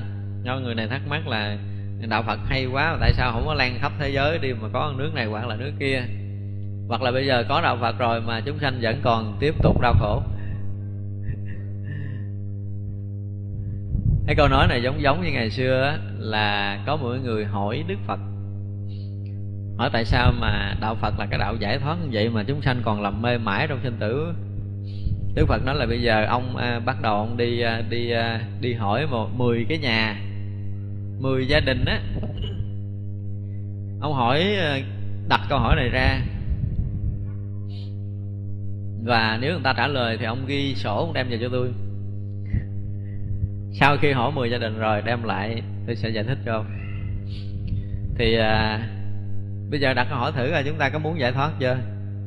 Hay là, ví dụ bây giờ cái đạo phật là cái đạo giải thoát, rất là hay, tại sao quý vị không có giải thoát mà còn làm chúng sanh? Thì người ta trả lời là sao? Tôi tôi nói thiệt với chị, tôi cũng muốn tu lắm, nhưng lúc này tôi bận rộn quá, tôi còn chuẩn bị làm ăn cái này, chuẩn bị làm ăn cái kia, tôi còn á là hai, ba đứa con nó học chưa xong rồi chồng tôi đang có vợ nhỏ, tôi chưa có giải quyết hết. Nó nó đủ thứ chuyện luôn đó. Đó, rồi đó là một người trả lời, rồi người kia có hoàn cảnh khác, người nọ có hoàn cảnh khác cho nên đạo phật thì rất là hay, nhưng mà tại vì mình bận làm chuyện khác chưa chịu tu giải thoát. Thành ra là mình không được giải thoát. Thì cũng vậy, tất cả chúng sanh nước này, nước kia, nước nọ là họ còn đang muốn cái gì chứ họ đâu muốn giải thoát đâu. Không, chính bản thân mình là phật tử, nhưng mình còn rất là nhiều lý do, phải không? Thậm chí cả vô đây ngồi nghe pháp buổi sáng thôi, là có người tới nghe không được, vì lý do rất là bận rộn. Buổi sáng này đang, tôi đang còn hẹn một cuộc hẹn này, nếu mà tôi trễ một chút là mất tới mấy tỷ bạc mà nghe giảng là đâu có gì đâu. Nên tôi phải chạy về để giải quyết vụ đó, mà có rảnh thì chạy cho tôi nghe. Ví dụ vậy. Thì đó là chúng ta còn rất là nhiều cái lý do, rất rất là nhiều lý do để chúng ta không đến được cái đạo giác ngộ giải thoát. Chứ không phải là đạo giác ngộ giải thoát không đến với mình. Đã có rồi, sẵn hết rồi. Bây giờ muốn giải thoát hay không là chuyện của mình bây giờ muốn tu giải thoát á, thì phải làm sao dứt trừ cái ái nghiệp, ví dụ như vậy. Nhưng mà khi mà tình cảm sôi động lên rồi bỏ không có được, uổng. Đang nhớ người này thấy hấp dẫn quá, nhớ người kia thấy quyến rũ quá mà bây giờ mình kêu mình dứt trừ tình cảm để mình tu tập giải thoát, mình thấy nó khó chịu trong lòng á, thấy nó ấm ức lắm. Thì thôi để tôi yêu xong trận này đi rồi tính? Rất là nhiều lý do. Thì mỗi một người đều có một lý do để từ chối cái đạo giác ngộ giải thoát cho nên người ta không có được giác ngộ, chứ đừng có nói thừa là đạo phật không đến với họ. Có hết rồi, nhưng có điều là chúng ta chưa chịu tới. Câu hỏi thứ ba, cầu nguyện hồi hướng bố thí trong các bữa ăn uống hàng ngày mà thân không được sạch sẽ, không ăn mặc tề chỉnh. Là người nam giới thì cởi trần, thì có nên không? Mong thầy chỉ bảo. Thật ra thì à, trước cái bữa cơm á, chúng ta không nên ở trần, rất là nguy hiểm tức là chúng ta không có coi trọng cái thực phẩm trời ban cho mình. Mà mình không có coi trọng á, thì lần lần mình sẽ không có. Cho nên trước bữa ăn là chúng ta nên trang nghiêm mặc áo đàng hoàng chứ đừng có cởi trần ăn cơm là không tốt. Dù rất là nực nhưng mà cũng phải mặc áo vô. Này cái gì mà chúng ta coi trọng thì cái đó nó sẽ tiếp tục có với mình mà cái gì chúng ta coi thường là nó sẽ ra đi. Không nói cơm là một điều rất là quý mà chúng ta không coi trọng để chúng ta ăn thì không tốt. Thật ra khi mà đối trước các bữa ăn hàng ngày mà chúng ta nên trang nghiêm trước bữa ăn như một buổi lễ quan trọng của chính mình, thì đời đời cái phía chúng ta không bao giờ bị thiếu đói. Đó là nhân quả nhân quả. Tại chúng ta coi trọng nó quá. Chúng ta quý nó thì nó có ra đi, nó cũng trở lại với mình. Nhưng mà mình không quý cái gì, rồi ra đi đi luôn rồi trở lại, ổng đâu có quan trọng gì với mình đâu, trở lại làm gì. Cho nên tất cả những người ở trần ăn cơm luôn luôn là sẽ có nhân quả, thiếu cơm, thiếu áo. Bữa cơm là một cái gì hết sức linh thiêng của chính mình á, thì quý vị sẽ thấy đặc biệt tất cả những người mà có một cái đời sống vật chất tốt, trước bữa ăn họ trịnh trọng vô cùng. Đúng không? Cho nên khi mà chúng ta vô chùa thấy quý thầy ăn cơm phải mặc áo tràng, vì lý do đó, quý thầy rất là quý cái bữa ăn này. Vì tất cả những công sức của rất là nhiều người dân đến. Cho nên là phật tử vô chùa chúng ta cũng vậy. Mặc áo tràng trơm đã thể hiện được cái lòng kính trọng của mình đối với mọi cái. Cái thứ hai nữa là những người hiểu biết thì họ thấy được cái giá trị của một hạt cỏ tương đồng với trăng sao trời đất này. Không có cái gì đáng khinh miệt coi thường cả. Huống chi là hạt cơm mình ăn để nuôi sống thân mạng này. Để người nào mà coi thường bữa ăn mà có một thái độ không tốt trong bàn ăn thì rất là nguy hiểm. Cái uh, câu hỏi tới tiếp là nhờ thầy giảng uh, để trung thượng sĩ sống không mục đích tùy duyên xuất cảnh. À, nhưng thường tình cuộc đời nếu sống không mục đích thì người đời lại chê là sống thừa sống vô tích sự. Vậy thế nào là đúng? Kính mong thầy chỉ dạy. Trong cái cuộc sống á chúng ta thấy cái người mà gọi là sống gì? Hồn nhiên vô tư á. Nó có hai dạng. Mà đa số những người trí thức thấy những người hồn nhiên đều chê họ là người người dốt. Sống mà có cái mục đích này ừ, giống như là chúng ta sống mà phải ờ, có danh, có phận ở đời để đời quan trọng mình. Ví dụ vậy.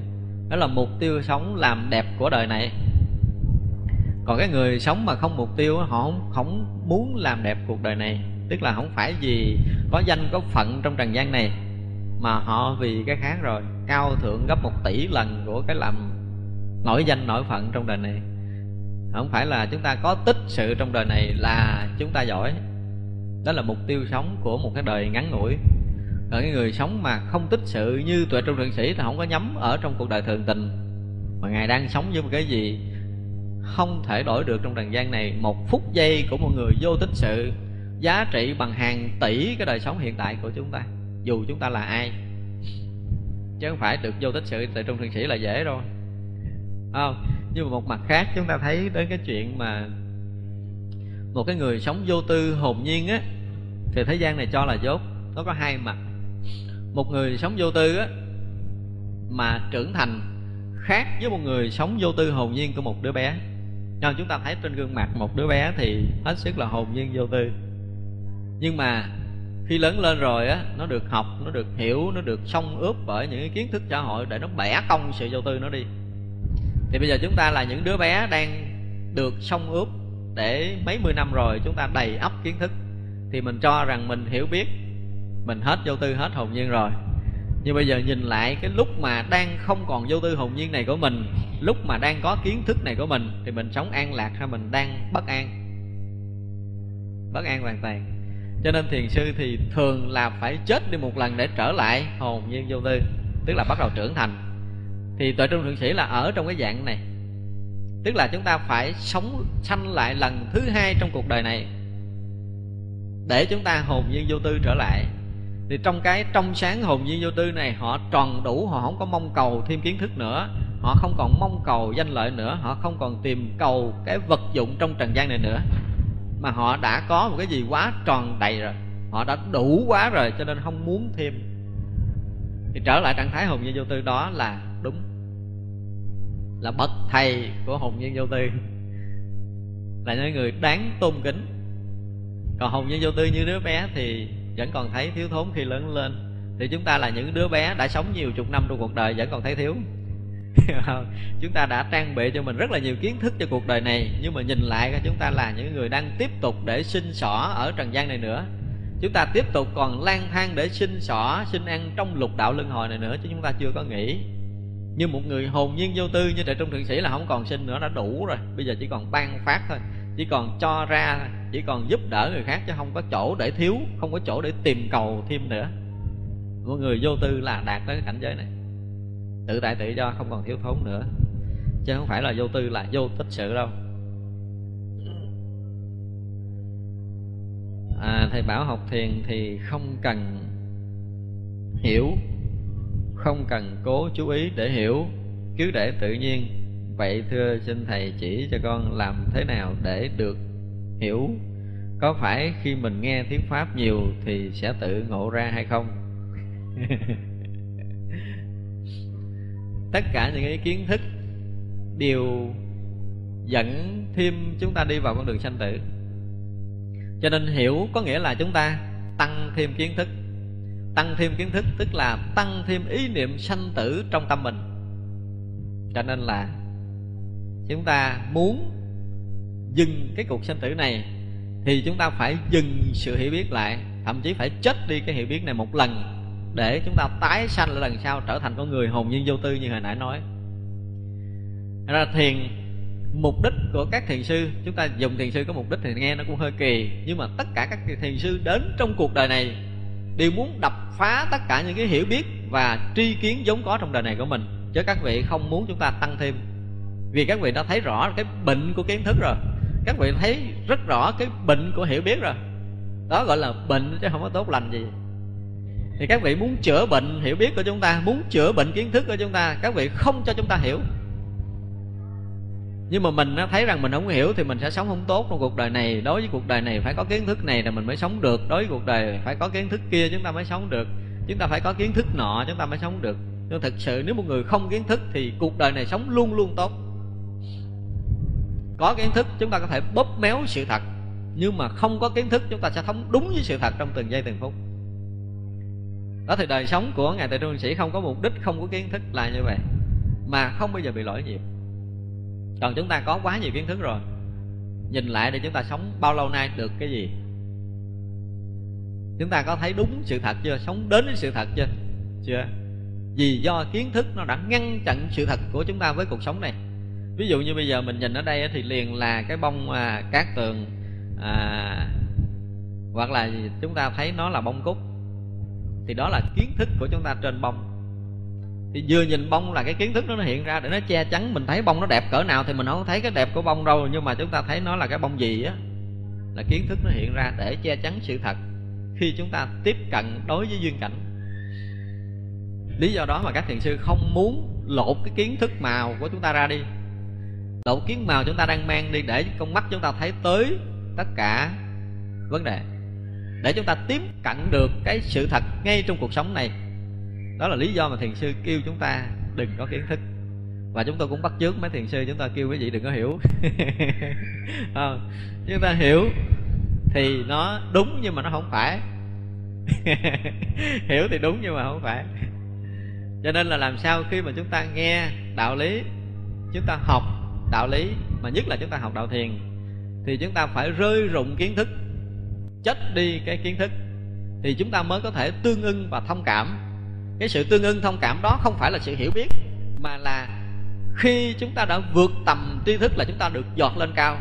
Còn tri thức là chúng ta còn bị đè nặng ở tầng sâu của tâm thức, tức là ở tầng sâu của sanh tử. Nhưng mà kiến thức chết một phần, tức là chúng ta phá được một tầng vọng tưởng chết được hai phần, chúng ta phá được hai tầng vọng tưởng là chết hết kiến thức, chúng ta đã phá toàn bộ cái vọng tưởng để chúng ta giọt lên.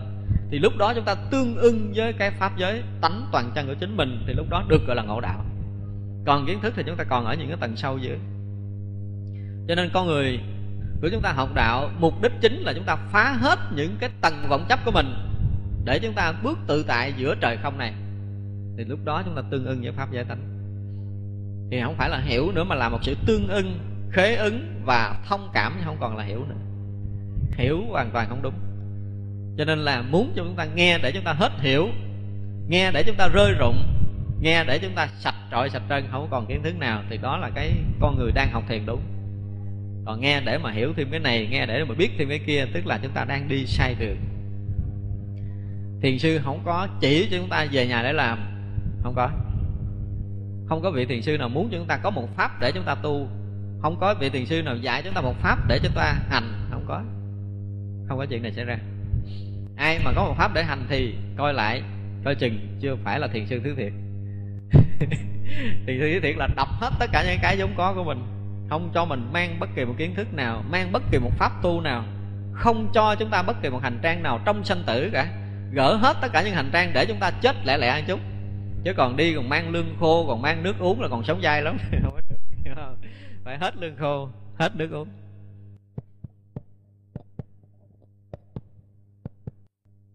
Video này nó chắc chết rồi đó. Nó sắp chết. Nó chết liên tục. Đó là ra khi chúng ta học thiền nó có một cái gì khác với học kinh điển bình thường. Thì à, lỡ chúng ta phải ngồi trong cái pháp hội nói chuyện thiền thì chúng ta cũng phải làm sao để cho mình tương ưng tương ưng thì tốt hơn.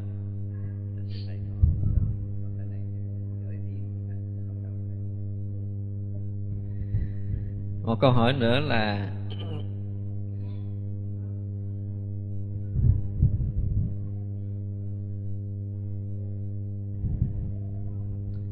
gì mà sau khi người bệnh tắc hợi tắc hơi tại bệnh viện? À, đâu để được à, 8 tiếng đồng hồ di dời? Nếu di dời sớm thì có hại gì không?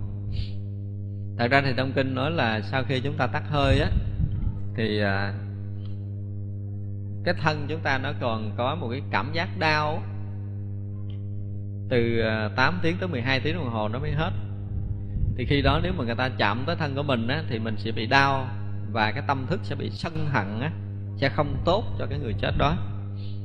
Nhưng mà rõ ràng tắt hơi trong bệnh viện họ đâu để yên cho mình. 8 tiếng đâu họ bắt mình giờ đi liền thì đây là cái khổ cho nên trong lúc chúng ta rời đi, cố gắng là đừng có bồng trực tiếp mà phải khiên khiêng bằng chiếu hiểu không? Khiêng bằng chiếu để cho cái thân của người chết không bị chạm đau nhiều. Cố gắng là phải nâng niu người chết trong giai đoạn đó. Đừng để cho họ bị đau. Phải nâng niu thực sự á. Chứ là lúc đó mà à vô khóc và đập đầu, vô bụng, vô chân, vô cái là rất là nguy hiểm cho cái người chết. Và nếu bóc bằng tay để mà khiêng thì họ sẽ bị xúc chạm rất là đau. Do đó là cái người mà bị tắc hơi trong bệnh viện là chúng ta cố gắng cuốn chiếu gọi là xin luôn tấm bạc đó đó. Cái tấm bạc đó mình mua tiền bác sĩ mua đứt cái tấm ga trắng đó đó để mà nắm bốn cái đầu tấm ga mình ginh đi để cho bệnh cái người chết không đau trong, trong trước 12 tiếng đồng hồ thì nó sẽ tốt hơn. Còn nếu mà chúng ta ẩm chúng ta bồng cái người chết đi trong giai đoạn đó thì không tốt lắm. Chắc là hết câu hỏi rồi ha. Chúng ta nghĩ thì bây giờ à, chúng tôi có à, có một cái số sách được tái bản ờ, với lại mấy băng giảng. Thì ờ, đạo tràng này thì ai cũng có, nhưng mà bây giờ thì ờ, chúng tôi chỉ phát tượng trưng hai, ba, bốn, năm, sáu, bảy, tám phần. Sau đó là quý vị có thể được nhận với ban tổ chức trong cái lúc chúng ta ăn cơm ha. Mời mời tám người ở trước đứng dậy để phát tượng trưng.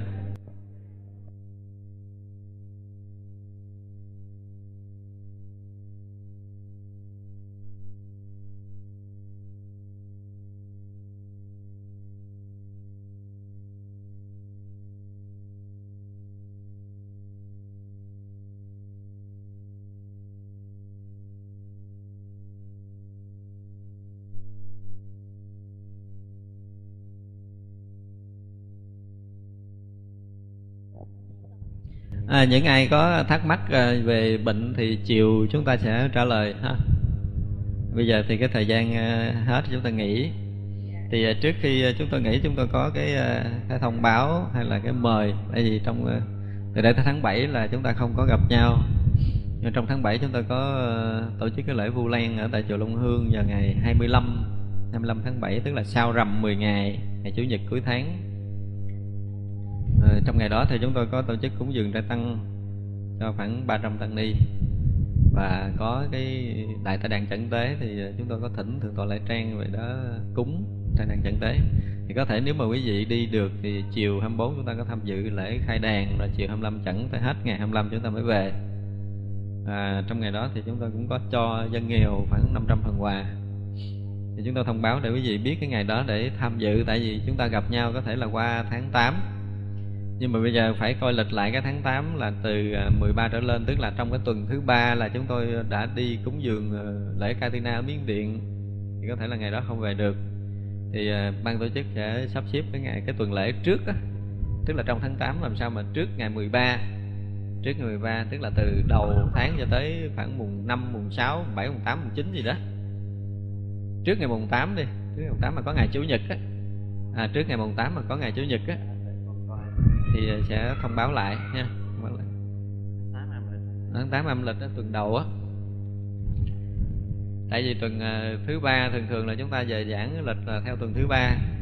Nhưng mà tuần thứ ba đó tôi còn đang ở miến điện rồi không không có về đây được. Thì ờ, nhờ ban tổ chức coi lại để thông báo ha. Như vậy là mùng 2 tháng 8 đi ha. Mùng 2 tháng 8 chúng ta sẽ gặp lại.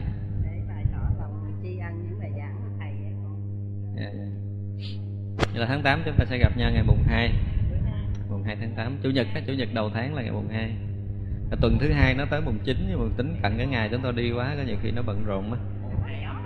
Mùng 2 âm lịch là hình như 20 tây tháng ờ, tháng ờ, tháng 9 20 tây tháng 9 Rồi vậy là mùng 2 Mùng 2 chúng ta gặp ha.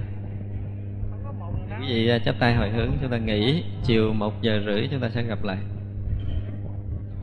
Xin kính mời toàn thể đạo tràng đứng lên chắp tay để cung tiễn Đại Đức Giảng Sư trở về phương trường. Tương à, sanh à, vô à, biên